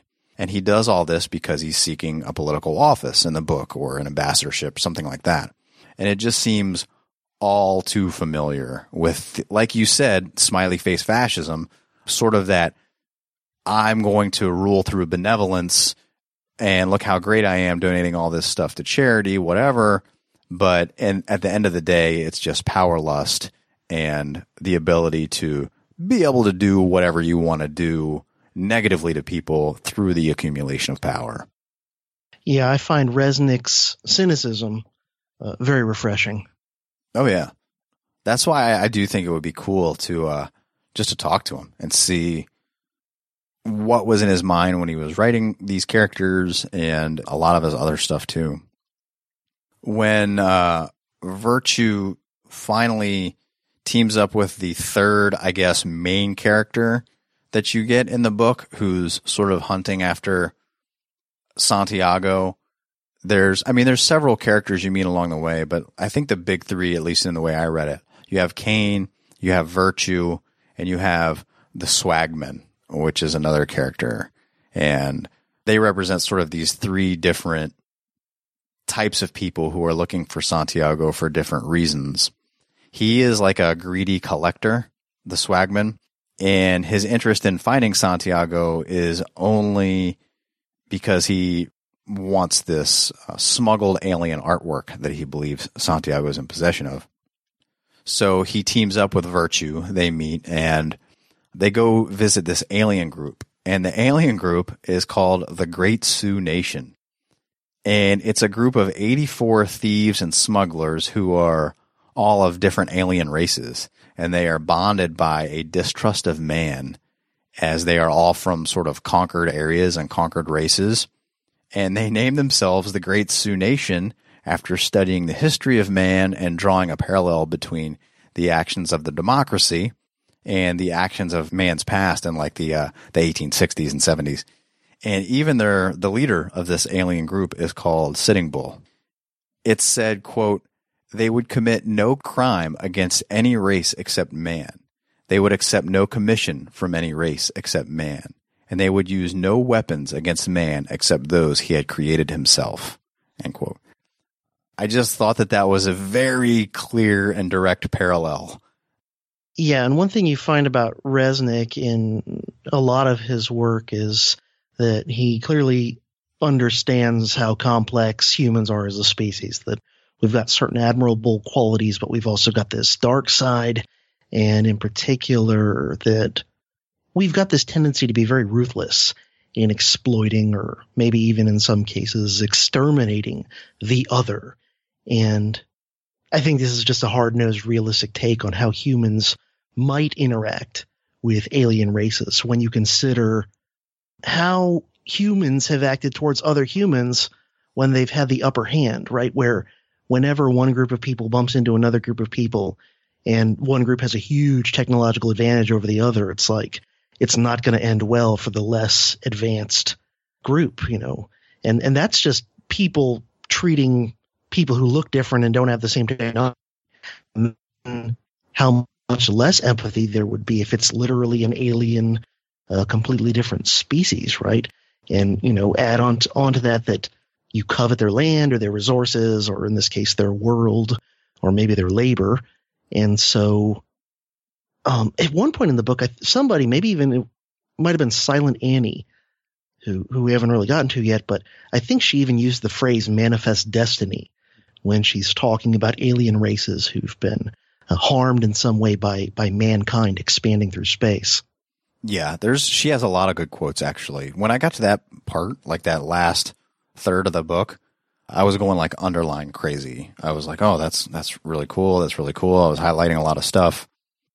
And this was another one where I, I actually I had the physical copy of the book and I also had the Kindle version because it was so inexpensive. And in both of those, like I was highlighting and underlining, I was using, you know, different ones at different times, but Silent Annie specifically, ironically, I guess, has a lot of really good quotes in the book, but like he's not trying to say, oh, human beings are bad. There is that love of human things and human aspects that you get, like we were talking about before, like that need to expand and go on the outer frontier to maintain your humanity to not get too automated. But you do get things like this where there's definitely a tone in the book that aliens, I think in general, tend to be more easily subdued than human beings or more passive, uh, a little bit more, I don't know how to put easy, easy, easily conquerable w- would be, I guess, a good way of putting it. There's not this alien race that they come up against that's just, you know, indomitable. You don't get that. Human beings seem to be the more dominant race. Yeah, which, which contrasts with a lot of sci-fi that deals with aliens, where um, very often it's people who are at the huge disadvantage, right? And it's you know, War of the Worlds or what have you, where it's the alien that clearly has the upper hand all the time, and and he kind of runs with this idea of well, what if people actually were the more uh, advanced and, and powerful ones in the relationship. And I think quite rightly reasons that it would look very similar to what happened when, you know, Europeans went up against native peoples in various parts of the world. Yeah, I think it's inter- like it's an interesting take. It's nothing I've you know read in sci-fi before. You get a little bit of a picture of this when Virtue is learning more about the Swagman as they travel together he sort of took the lead when they went and visited the, the Great Sioux Nation, this tribe of different aliens. And the reason he did that, he was raised by an alien race himself called the Bellum. And he doesn't really talk about it very much. You get the sense that it's something he's not crazy about talking about. but you can tell he does harbor some sort of love for them in a way.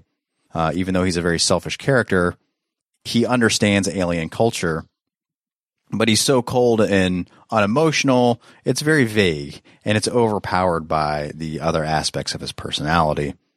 His rational perception of them is summed up well by a quote in a conversation with Virtue.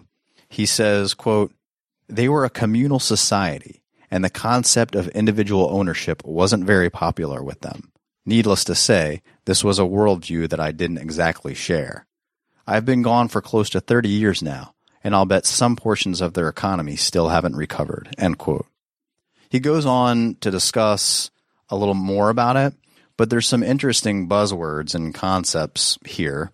Uh, and I think it really ties into one of Resnick's themes in the book, which is human nature, which is what we've been talking about a little bit again the beauty of sort of that pioneering and the uh, the individual spirit versus the communal existence. And it's interesting that this communal society that they're uh, describing is not able to to overcome their bad economy or, or anything or anything like that. I don't. That's a not so subtle commentary as well. Yeah, no, I'd, I'd agree with that, and it's I think what what he has above all else is a is a tragic view of human nature in a way, in the sense that you would find with a more kind of like old school conservative like Edmund Burke or somebody like that, where it's an, it's an understanding of human beings' limitations and things like that, and it's an interesting thing because when you when you run up against the the dark side of human nature and, and the limits of human beings, some people will then turn into hardcore status and go, well, people are so flawed and, you know, prone to, to all these negative things that we have to have a giant, powerful Leviathan to rule over them. But then, of course, as, as you or I would, would then look at it, we go, well, wait, a minute, that giant Leviathan that's supposed to fix everything that's wrong with these, with these flawed human beings is going to also be composed of flawed, imperfect corruptible human beings. And if anything, the Leviathan will end up being worse because it's going to have this giant power differential. And power corrupts and attracts the already corrupt and, you know, all these sorts of things. So, you know, there, there's a lot of, there's a lot of complicated philosophical things, I think, going on, uh, sort of in the subtext of a lot of this. Yeah. And with the Swagman's character, you get, I think he's saying that there's that human nature of not only individualism, but the desire to have things, property rights. Like the Swagman was unable to be indoctrinated into a life without these things, even though he was raised by them from a very young age, this communal race. He talks about how he says something about how like once you give a, a two year old boy a toy or something like that, you, he immediately understands the concept of property. And that's interesting. He is saying that there's something inherently there in human beings that, you know, have this certain set of values or these certain rules that might be incompatible with other things that they try to adopt. And I just think that that's interesting. And again, it's not something that's, as we've said before a few times, beat over your head. It's just telling you through the character's actions instead of some long soliloquy. Usually these ideas that he's portraying are just in a short conversation or a couple actions that take place in no more than a small paragraph. I think you also continue to get a periodic inclusion of the Black Orpheus character that reminds you that this is legend. There is a place where the Swagman says, Black Orpheus never lets facts get in the way of truth. After all, he's a myth maker, not an historian.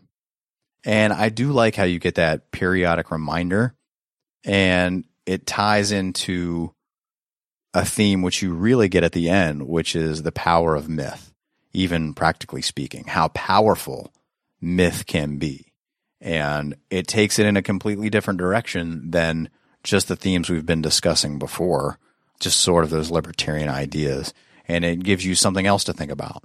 There's a lot of different things going on. And I think that's why it works so well and probably works for a lot of different kinds of readers.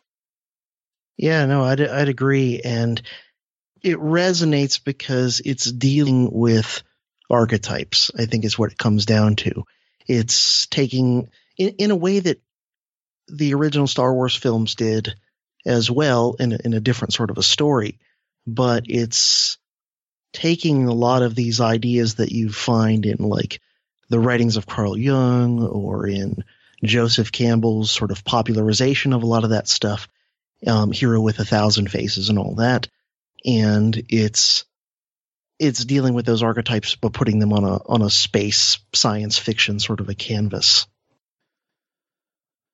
Cain eventually defeats this contract killer on this far world named Altair of Altair, and he inherits her ship. And this is one of my favorite parts of the book, actually. And the ship is actually a cyborg itself. So it was, again, constructed from a, an alien race. It had, there had been some wreckage or something, and they took this human being and fused it with the ship. It's very interesting the way that they talk about it. But the ship is unhappy, this cyborg ship. And his only request is that after completing the mission and helping Cain complete this mission, that Cain will order him to kill himself because he's been programmed to never do any self harm or anything like that. But he is imprisoned in this in this ship, and I think that that's pure metaphor. It's another reference to the underlying idea of human beings yearning to be free and have control over their own lives. His desire to be human is incompatible with technology. It doesn't work for him. He comments on wanting to be able to taste things or touch things or feel things throughout the story.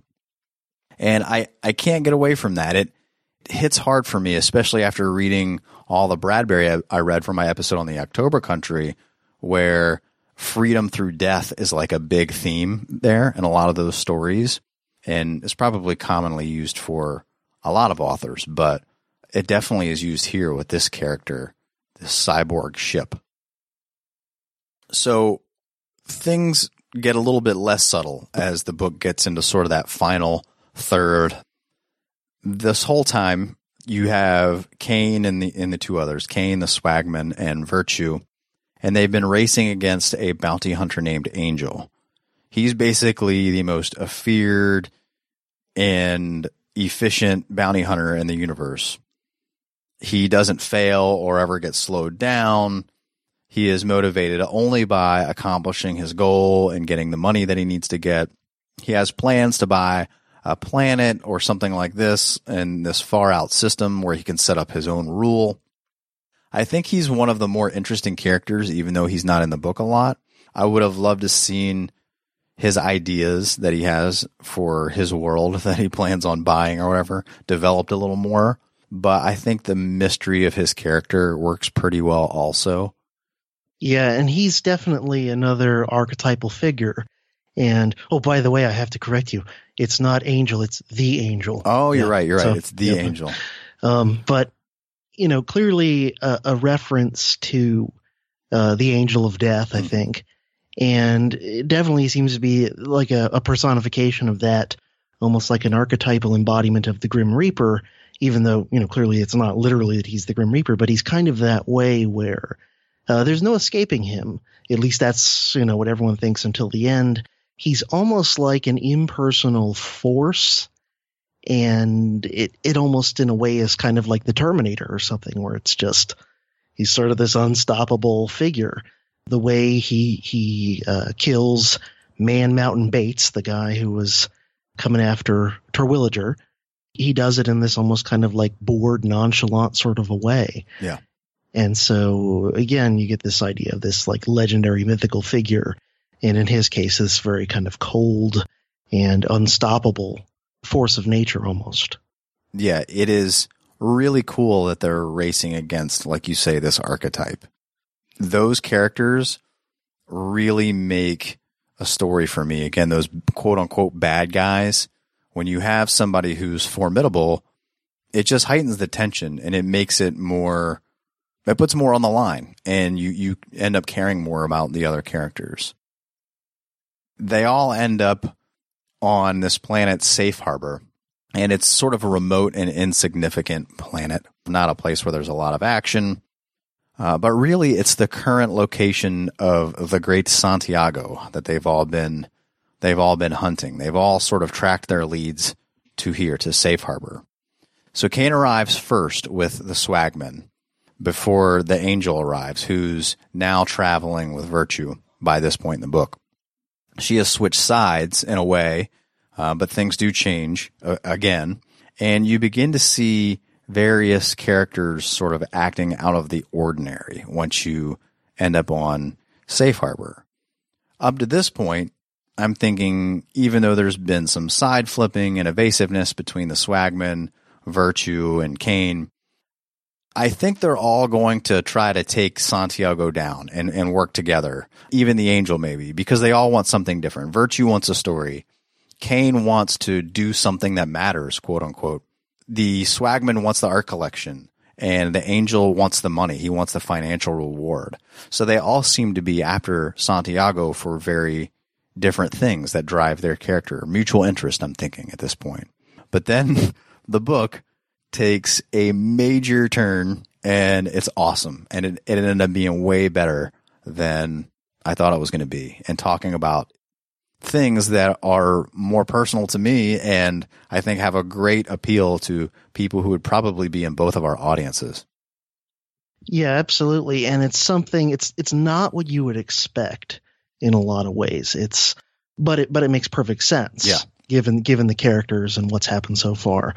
Uh, so you know it's a, it's a great credit to Resnick as a storyteller, and it's really in the last you know 50 pages or so of the book that you really kind of get the full philosophical point of what I think Resnick was trying to get across, whether consciously or not.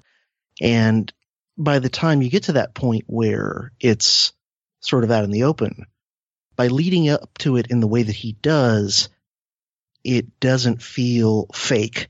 It Right. doesn't feel didactic. It doesn't feel preachy. It doesn't feel contrived. Yeah. Speaking of preachy, what, what did you think about the uh, the Father William character? Oh, he was he was a lot of fun. This Yeah. this giant uh, uh, preacher slash bounty hunter who apparently must be from a denomination that doesn't think that gluttony is a deadly sin. Yeah. and just an interesting character. As far as we know, he's not a charlatan in terms of his preaching. As far as we know, he does actually, you know, give what he gets from bounty hunting to charities and things like that. So He um, does like he does rationalize his uh, gluttonous ways, though. He says, "You know, oh, I Sure. need I need a, a belly full of food to help serve the Lord and stuff." It's funny to watch his rationalizations at work. yeah, and he's an entertaining character, and you know, at one point does literally shoot down a bad guy from the pulpit, so it's kind of fun. Yeah, he is. I thought he was very, uh, even though, like you said, an earnest character, but he had some comic relief elements too. Seeing that contrast between, you know, a man of the cloth that would totally shoot you down if you had quote unquote paper on you, meaning that there was a bounty offered for you. And that was his code. If there wasn't paper on you or you weren't threatening him, he would do you no harm. But uh, if there was paper on you, you know, you were, and you were a wanted man, then you were fair game. Yeah, and to an extent, all the bounty hunters in in the book kind of are that way, or at least all the main ones. Even the angel, he's not gratuitously just going out and hurting people and killing people, even though he has the skill set he could do it. You know, he's it's either because there's a big bounty on you, or because you're somehow threatening him, or uh, thwarting him, or getting in his way, or something. So even someone as in a way kind of psychopathic seeming as the angel still sort of has a code in a way. So they've all figured out that they need to be here on safe harbor. Father William's already there, and you're not sure why he's there. And there's some other characters you're, you're getting ready to meet at this point in the story, like Silent Annie, who we talked about, and and Moon Ripple. Basically, you find out that Cain has been allowed to find Santiago, and there were clues that were deliberately allowed to filter to him indirectly because Santiago wants Cain to join him based on his past as a revolutionary and stuff, and his abilities, his personality, his moral philosophies. And it turns out that Santiago is a straight up revolutionary that's been waging sort of a guerrilla warfare against the democracy. He's a folk hero. And the reason his myth is what it is, is that it distracts from what he's really doing. And it gives him access to financial resources who also are, you know, in league against the democracy, like different, maybe shady, seedy folks. You know, think of the sort of a Han Solo type of thing where, you know, he's sort of doing things against the empire. So he's a bandit, but not personally. He's not the ones that's doing all these things the legend's made of. It's it's just this myth that's sort of grown. And he uses the myth of himself to keep ahead of the game, often having to intermittently again align himself with criminals and the like for mutual interest. But he's really doing everything to assist the aliens and colonists who have been victimized by the democracy's military. He set up hospitals. He's doing all these humanitarian things, even though he has this persona and this mythical, legendary status of being a killer and an outlaw. He's a revolutionary and in many ways a saint. And Cain has this watershed moment where he meets him and realizes things are not what they seem. Yeah, yeah, and it's very interesting because I kind of thought of in a way, um, obviously he's sort of like a Robin Hood type of a figure. Yeah. Um, but in a way, Santiago is also like the inverse of somebody like Pablo Escobar, who, you know, really was just this completely psychotic, self-interested guy who would kill whoever he had to kill to keep making tons of money off of cocaine and whatever. And yet Pablo Escobar would like, you know, periodically make a big show of giving money to charity and like he literally did help some poor people. But it was he wanted an image of being this benevolent Robin Hood character when the reality was he was just, you know, a, a vicious criminal. And in a way, Santiago is the opposite of that. Santiago actually is, in a way, this benevolent do-gooder, but not in the fake sense, in, in the real, in the real sense. And Santiago is willing to deliberately avoid getting any credit for all the good stuff he's doing because it provides him with with a greater degree of of obscurity. Yeah. There's a point where he kind of says, "Look, if the democracy ever realized what I was really doing, they would send everything they had to come wipe me out. But as long as they think I'm just kind of a bandit, they're, you know, only going to make token efforts every now and then." And you also find out that he isn't even really Santiago. Santiago basically is like a pseudonym that carries over to whoever is sort of holding the torch. So Santiago has been a few people. And that's one of the yeah. reasons for his long lived sort of like he's been alive for 100 years. So in a way, he is immortal because Santiago is an idea, a belief. He's not just a person. Yeah, you know what it what it made me think of is the Dread Pirate Roberts from The Princess Bride. yeah, that's a great. Yeah, I didn't even think of that. Yeah, where you find out like, oh, this is actually like the fourth guy to have that name, you know, and it just kind of gets passed down. Yeah, it, that's true. And it gets passed down at the end of the, the other swordsman. Mhm. I guess that's sort of what Cain is there for, is what you find out. But when he first when he first encounters all this, he's a little taken aback and he doesn't know what to think. He he takes his time. He's a little reluctant. It appeals to his sensibilities. As you know, he was a revolutionary and he sees some of these hospitals and, and he understands now the clear picture that this is sort of a fight against the democracy. I want to read another quote, and this is a quote from the character Silent Annie you were talking about before, where she discusses her home planet. And it gives you an example of the tonal shift in the book here in this sort of like last quarter, where it goes from just sort of being this idealistic frontiersy sort of action story, and now you get some more definite elements of some sort of commentary. Again, this is Silent Annie talking about her home planet. She says, quote, It had a large alien population, and we had a military government in order to keep them properly pacified. The muscles in her jaw twitched slightly. When I was 11 years old, I was beaten and raped by three soldiers. The democracy was having trouble getting more military funding, and they didn't want any incidents that might embarrass them and cost them their money, so they covered it up. The three men were transferred to another world and were never punished. I spent two years in the hospital. End quote. The book gets heavily into the abuse and resistance against large, powerful governments. The bandits in the book take a back seat to sort of the horrors of the democracy. And I, I love that it's called the democracy too. It takes a term that's like so like endeared by a lot of people in our society and it sort of flips it into something terrible. He didn't call it the Federation or the Empire or anything like that. He calls it the democracy. Sounds great, right? Sort of the wolf in sheep's clothing type of thing we were talking about before. It gives you that dystopian vibe. Democracy is supposed to be cherished and loved in our society, but here it's seen as a vehicle for harm. And I mean, me and you might have different views about democracy or, or people of our ilk, I might say, might have a little bit, we might know a little bit better or think we do anyway. But, uh, you can see how a lot of people would be afraid to associate a negative enterprise with, with that term. But Resnick doesn't really give a shit. He just does it. I like that he called it democracy. I think that's kind of ballsy writing. Yeah, I, I appreciated that as well. You know, as people who've who've read things like Mencken or Bryan Caplan or something like that, you know, we understand the flaws of democracy. We understand the degree to which democracy can potentially, at least, be just as oppressive as any other form of men ruling over other men. The fact that there's a ritual called an election that happens periodically or whatever doesn't really uh, change oppression into right. something else.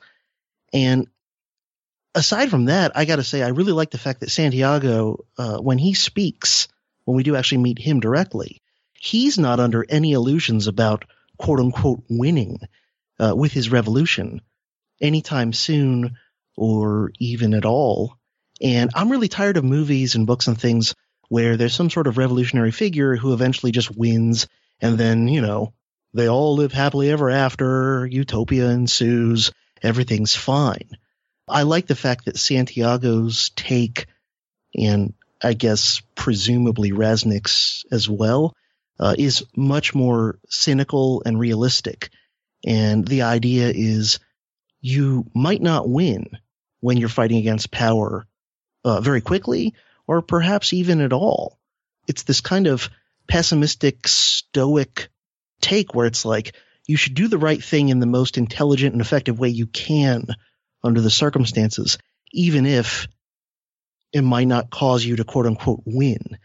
You know, I, I think there's an important lesson there, this kind of realistic pessimism. If you're somebody who is against like big oppressive Leviathan governments and institutions, that it's actually not good to expect too much in the short run, especially, but even in the long run. You don't want to be looking for some sort of short term victory because the things that you would do for that are likely to not be good or likely to not work out as you think they will or as you intend than if you understand this concept of like a long war that might not ever end. And I, I think like a recent example to illustrate this is something that probably both of us have been a bit rubbed the wrong way by in recent years, which is how many people be sort of libertarian or anarchist came out all in on supporting Trump. Like not even from the reluctant like, oh, he's lesser of two evils, I think this year or whatever, but like all in like he's going to give us Libertopia in a few years or something. And I think what motivated a lot of these people is they, you know, they they'd been some sort of uh, libertarian activist or intellectual or something for a few years, and like, man, anarchy didn't come, you know, the state did, the state didn't go away within a few years, and so I think a lot of them they had this unrealistic short term expectation, and then that allowed them to be vulnerable to being suckered in, at least in my opinion, uh, suckered into supporting something that's not at all uh, in keeping with their values in any way, but out of a sense of like, well, we got to win this thing. You know, the the good guys win within within two hours of when the movie starts, and then everything's fine. Yeah. And I, I just appreciated that Santiago, you know, the book itself and the character of Santiago has this realistic pessimism of like, look, we're just trying to do the best we can, and we may not ever win. Yeah, I, I actually had that conversation. I was at a, a family event and you know, the person had different views than me, very different views. And we were sort of having a political conversation. And at the end of the day, I'm just like, look, you, you win. I mean, you realize that like debating me about this is sort of of no consequence. You know, being an anarchist, like I know I'm not going to get what I want. like that's not, I don't have my views because it's a win lose total sum thing for me. Uh, I have them because it's what I believe in. If I can convince one person or if I can contribute to that in one little way, then, then that's what I will do. But I'm under no illusion that this anarcho-capitalistic type of utopia is going to happen. Like it's not.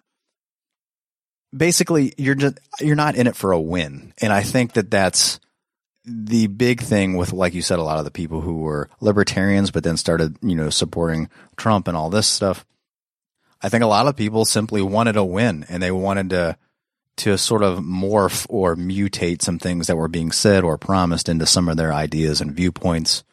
You do see people get wrapped up into this team A, team B.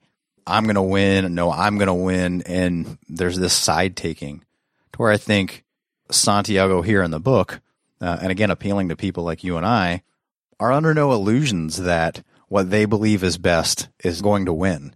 That it's the most you can do is sort of try to keep some of these ideas alive and do what you can. As it says in the book, he's trying to just keep the democracy as far away from the outer planets as he can and try to slow their process because that's what he's sort of capable of doing. After Cain meets Santiago, he's talking to Cain in this library, the library you were talking about before and he's talking to him about joining the resistance. And he says, quote, the first duty of power is to perpetuate itself. The first duty of free men is to resist it, end quote.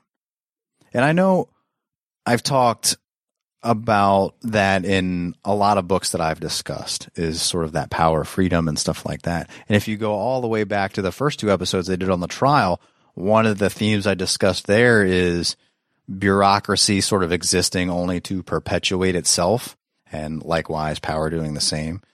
I think it's the same thing as what you're talking about, which is power and the pursuit of power and the domination over freedom is always going to be present. And people who have some of the viewpoints that we have aren't going to wake up and the world's going to be what they think it should be the next day but that doesn't matter. That shouldn't keep you from holding certain beliefs dear, I don't think, you know? Yeah, and doing what you can uh, to, you know, kind of tend your little corner of reality the best you can. And right after that quote that you read, if I can just share a bit from on my battered 1980s paperback that I have, it's pages 312 to 313. You know, Cain is cynical disillusioned former idealist. And so he's skeptical of Santiago. And he says, I've heard this song before. And Santiago replies, Ah, but it was sung by people who wanted power themselves, people who wanted to remake their worlds or even the democracy. And Cain says, And you don't want to do that?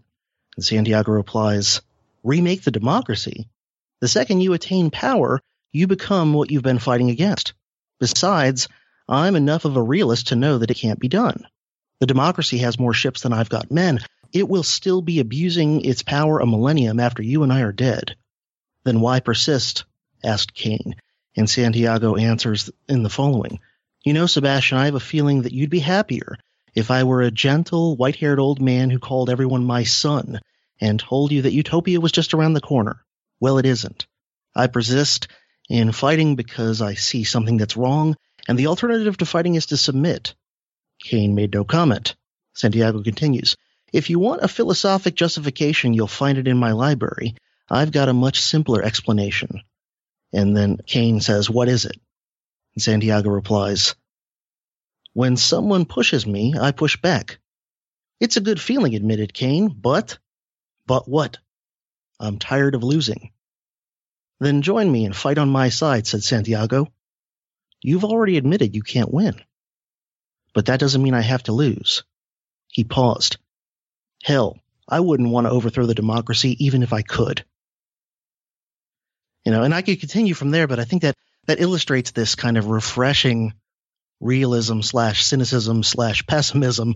But in a way, it's kind of liberating because when you turn away from the possibility of some kind of unrealistic short term utopian victory, uh, then you can set your sights on on what is possible Yeah. and, and what's actually doable. Yeah, the stakes are different.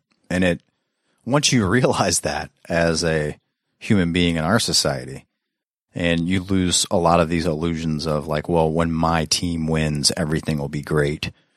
I think what you were trying to say and the way that I feel about it is that the liberation from that, that it, it's actually worth it. And it, it allows you to have, I think, a little bit more optimism in certain cases. And I think that's why Cain eventually agrees to join Santiago.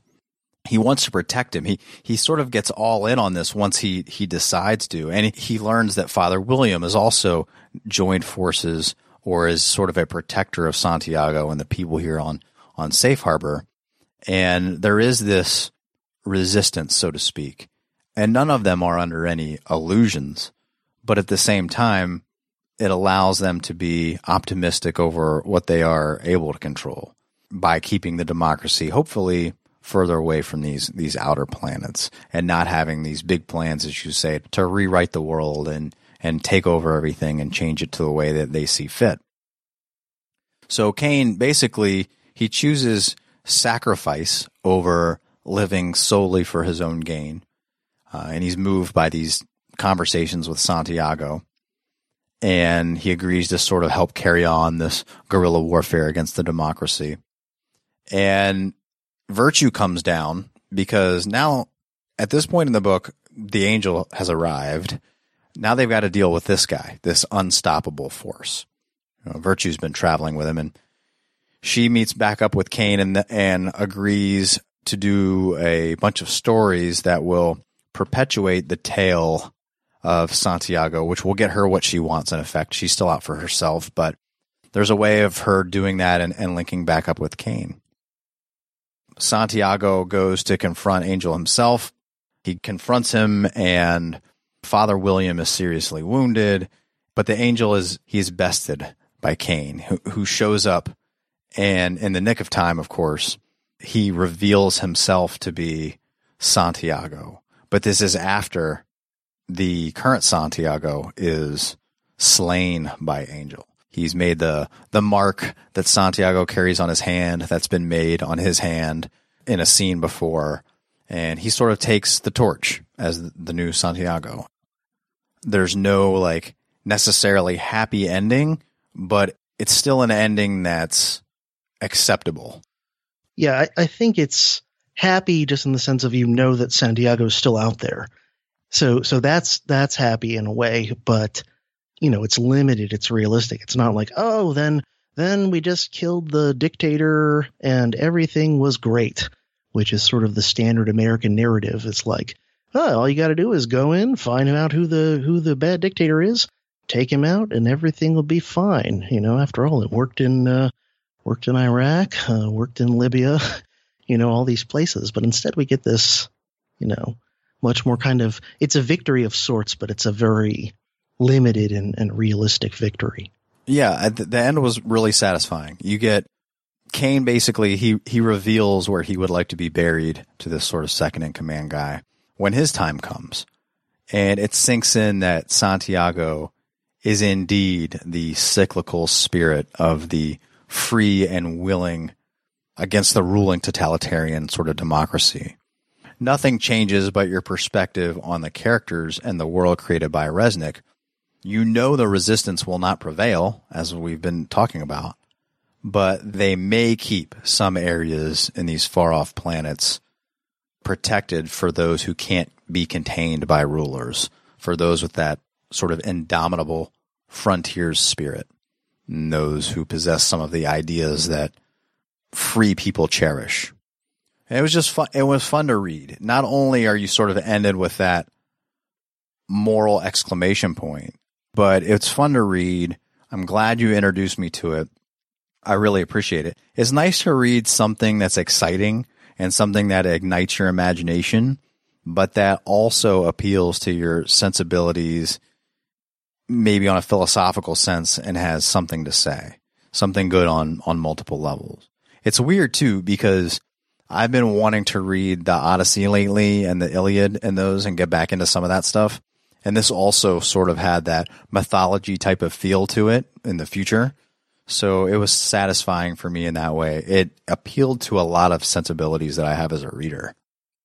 Yeah, well, I'm glad I could uh, could share it with you. It's one of my favorite novels, probably uh, for sure one of my favorite sci-fi novels, and I, I, just love the idea that I mean, aside from the fact it's a space western, has all these aesthetic qualities I like, but that it's got this message that in a way is is the most subversive of all, and it almost kind of reminds me, not almost, it does remind me of something that uh, Ben Stone, the bad Quaker, has said, which is that you don't successfully fight the powers that be, the state, by going at it with head on warfare. And that's kind of, that's their game and they're very good at it and you'll lose.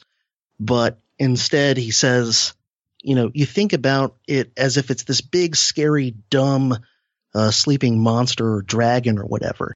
And really, kind of the best you can do is while it's sleeping, you scatter a bunch of Legos on the floor around it. So when the monster wakes up in the middle of the night, it steps on these Legos and, you know, kind of pisses it off and, and messes with it and ruins its day and whatever. And so it's this idea of this kind of chronic, low intensity, unconventional warfare with elements of sabotage and agorism and black markets and everything.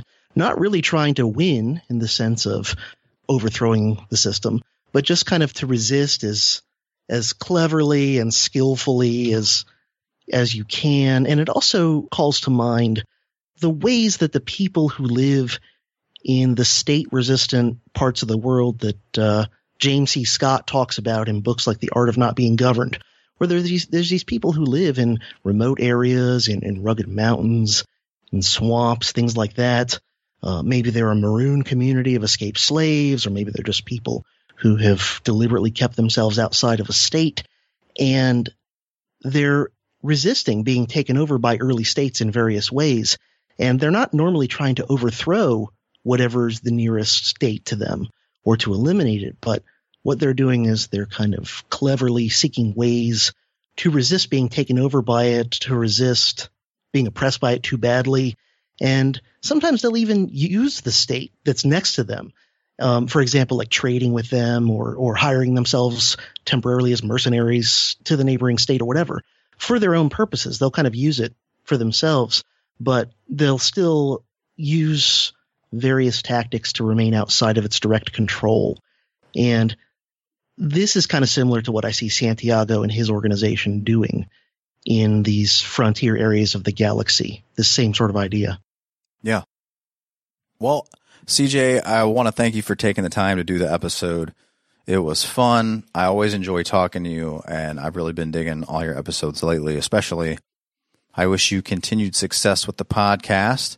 And really, anytime you just want to riff on a book or a film or a, a series of on a show or something like that, just anything at all, some other topic, I'd love to talk to you again. It's always a pleasure when when we talk to each other. Yeah, well, back at you. Um, it's been been great talking to you, and I've enjoyed this as well, and uh, thanks for agreeing to do a joint episode like this. All right. Thanks so much, CJ. Take care.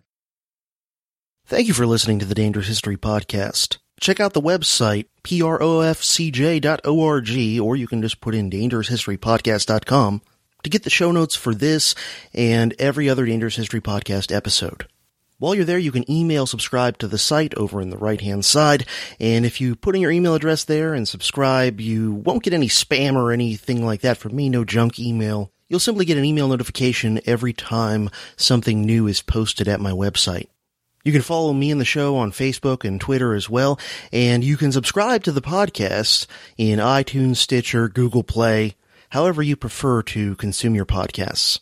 If you enjoy and appreciate this show, there are many different ways you can help me keep this show going, growing, and constantly improving. One easy way is simply to spread the word about the Dangerous History Podcast to those you think might appreciate it who don't already know about it. And you can also help the show out by leaving ratings or reviews in venues such as iTunes, which helps the podcast get ranked more highly. If you would like to help out the show financially, there are many ways to do so and you'll find them at profcj.org slash donate. And one of the best, Most helpful is to sign up to support the show via Patreon at patreon.com slash profcj. And if you pledge a contribution of at least $5 per month or more, you'll have access to bonus episodes that I publish in Patreon available nowhere else, as well as the ability to join the Dangerous History Podcast Scholar Warriors private Facebook group. You can also make one-time or recurring donations via PayPal, and you can donate via Bitcoin as well. And of course, if you buy things from any of my Amazon affiliate links or my AbeBooks affiliate links, go through those links, then do your shopping as normal, and the Dangerous History Podcast will get a small commission at no additional cost to you. This has been another episode of the Dangerous History Podcast, helping you learn the past so you can understand the present and prepare for the future.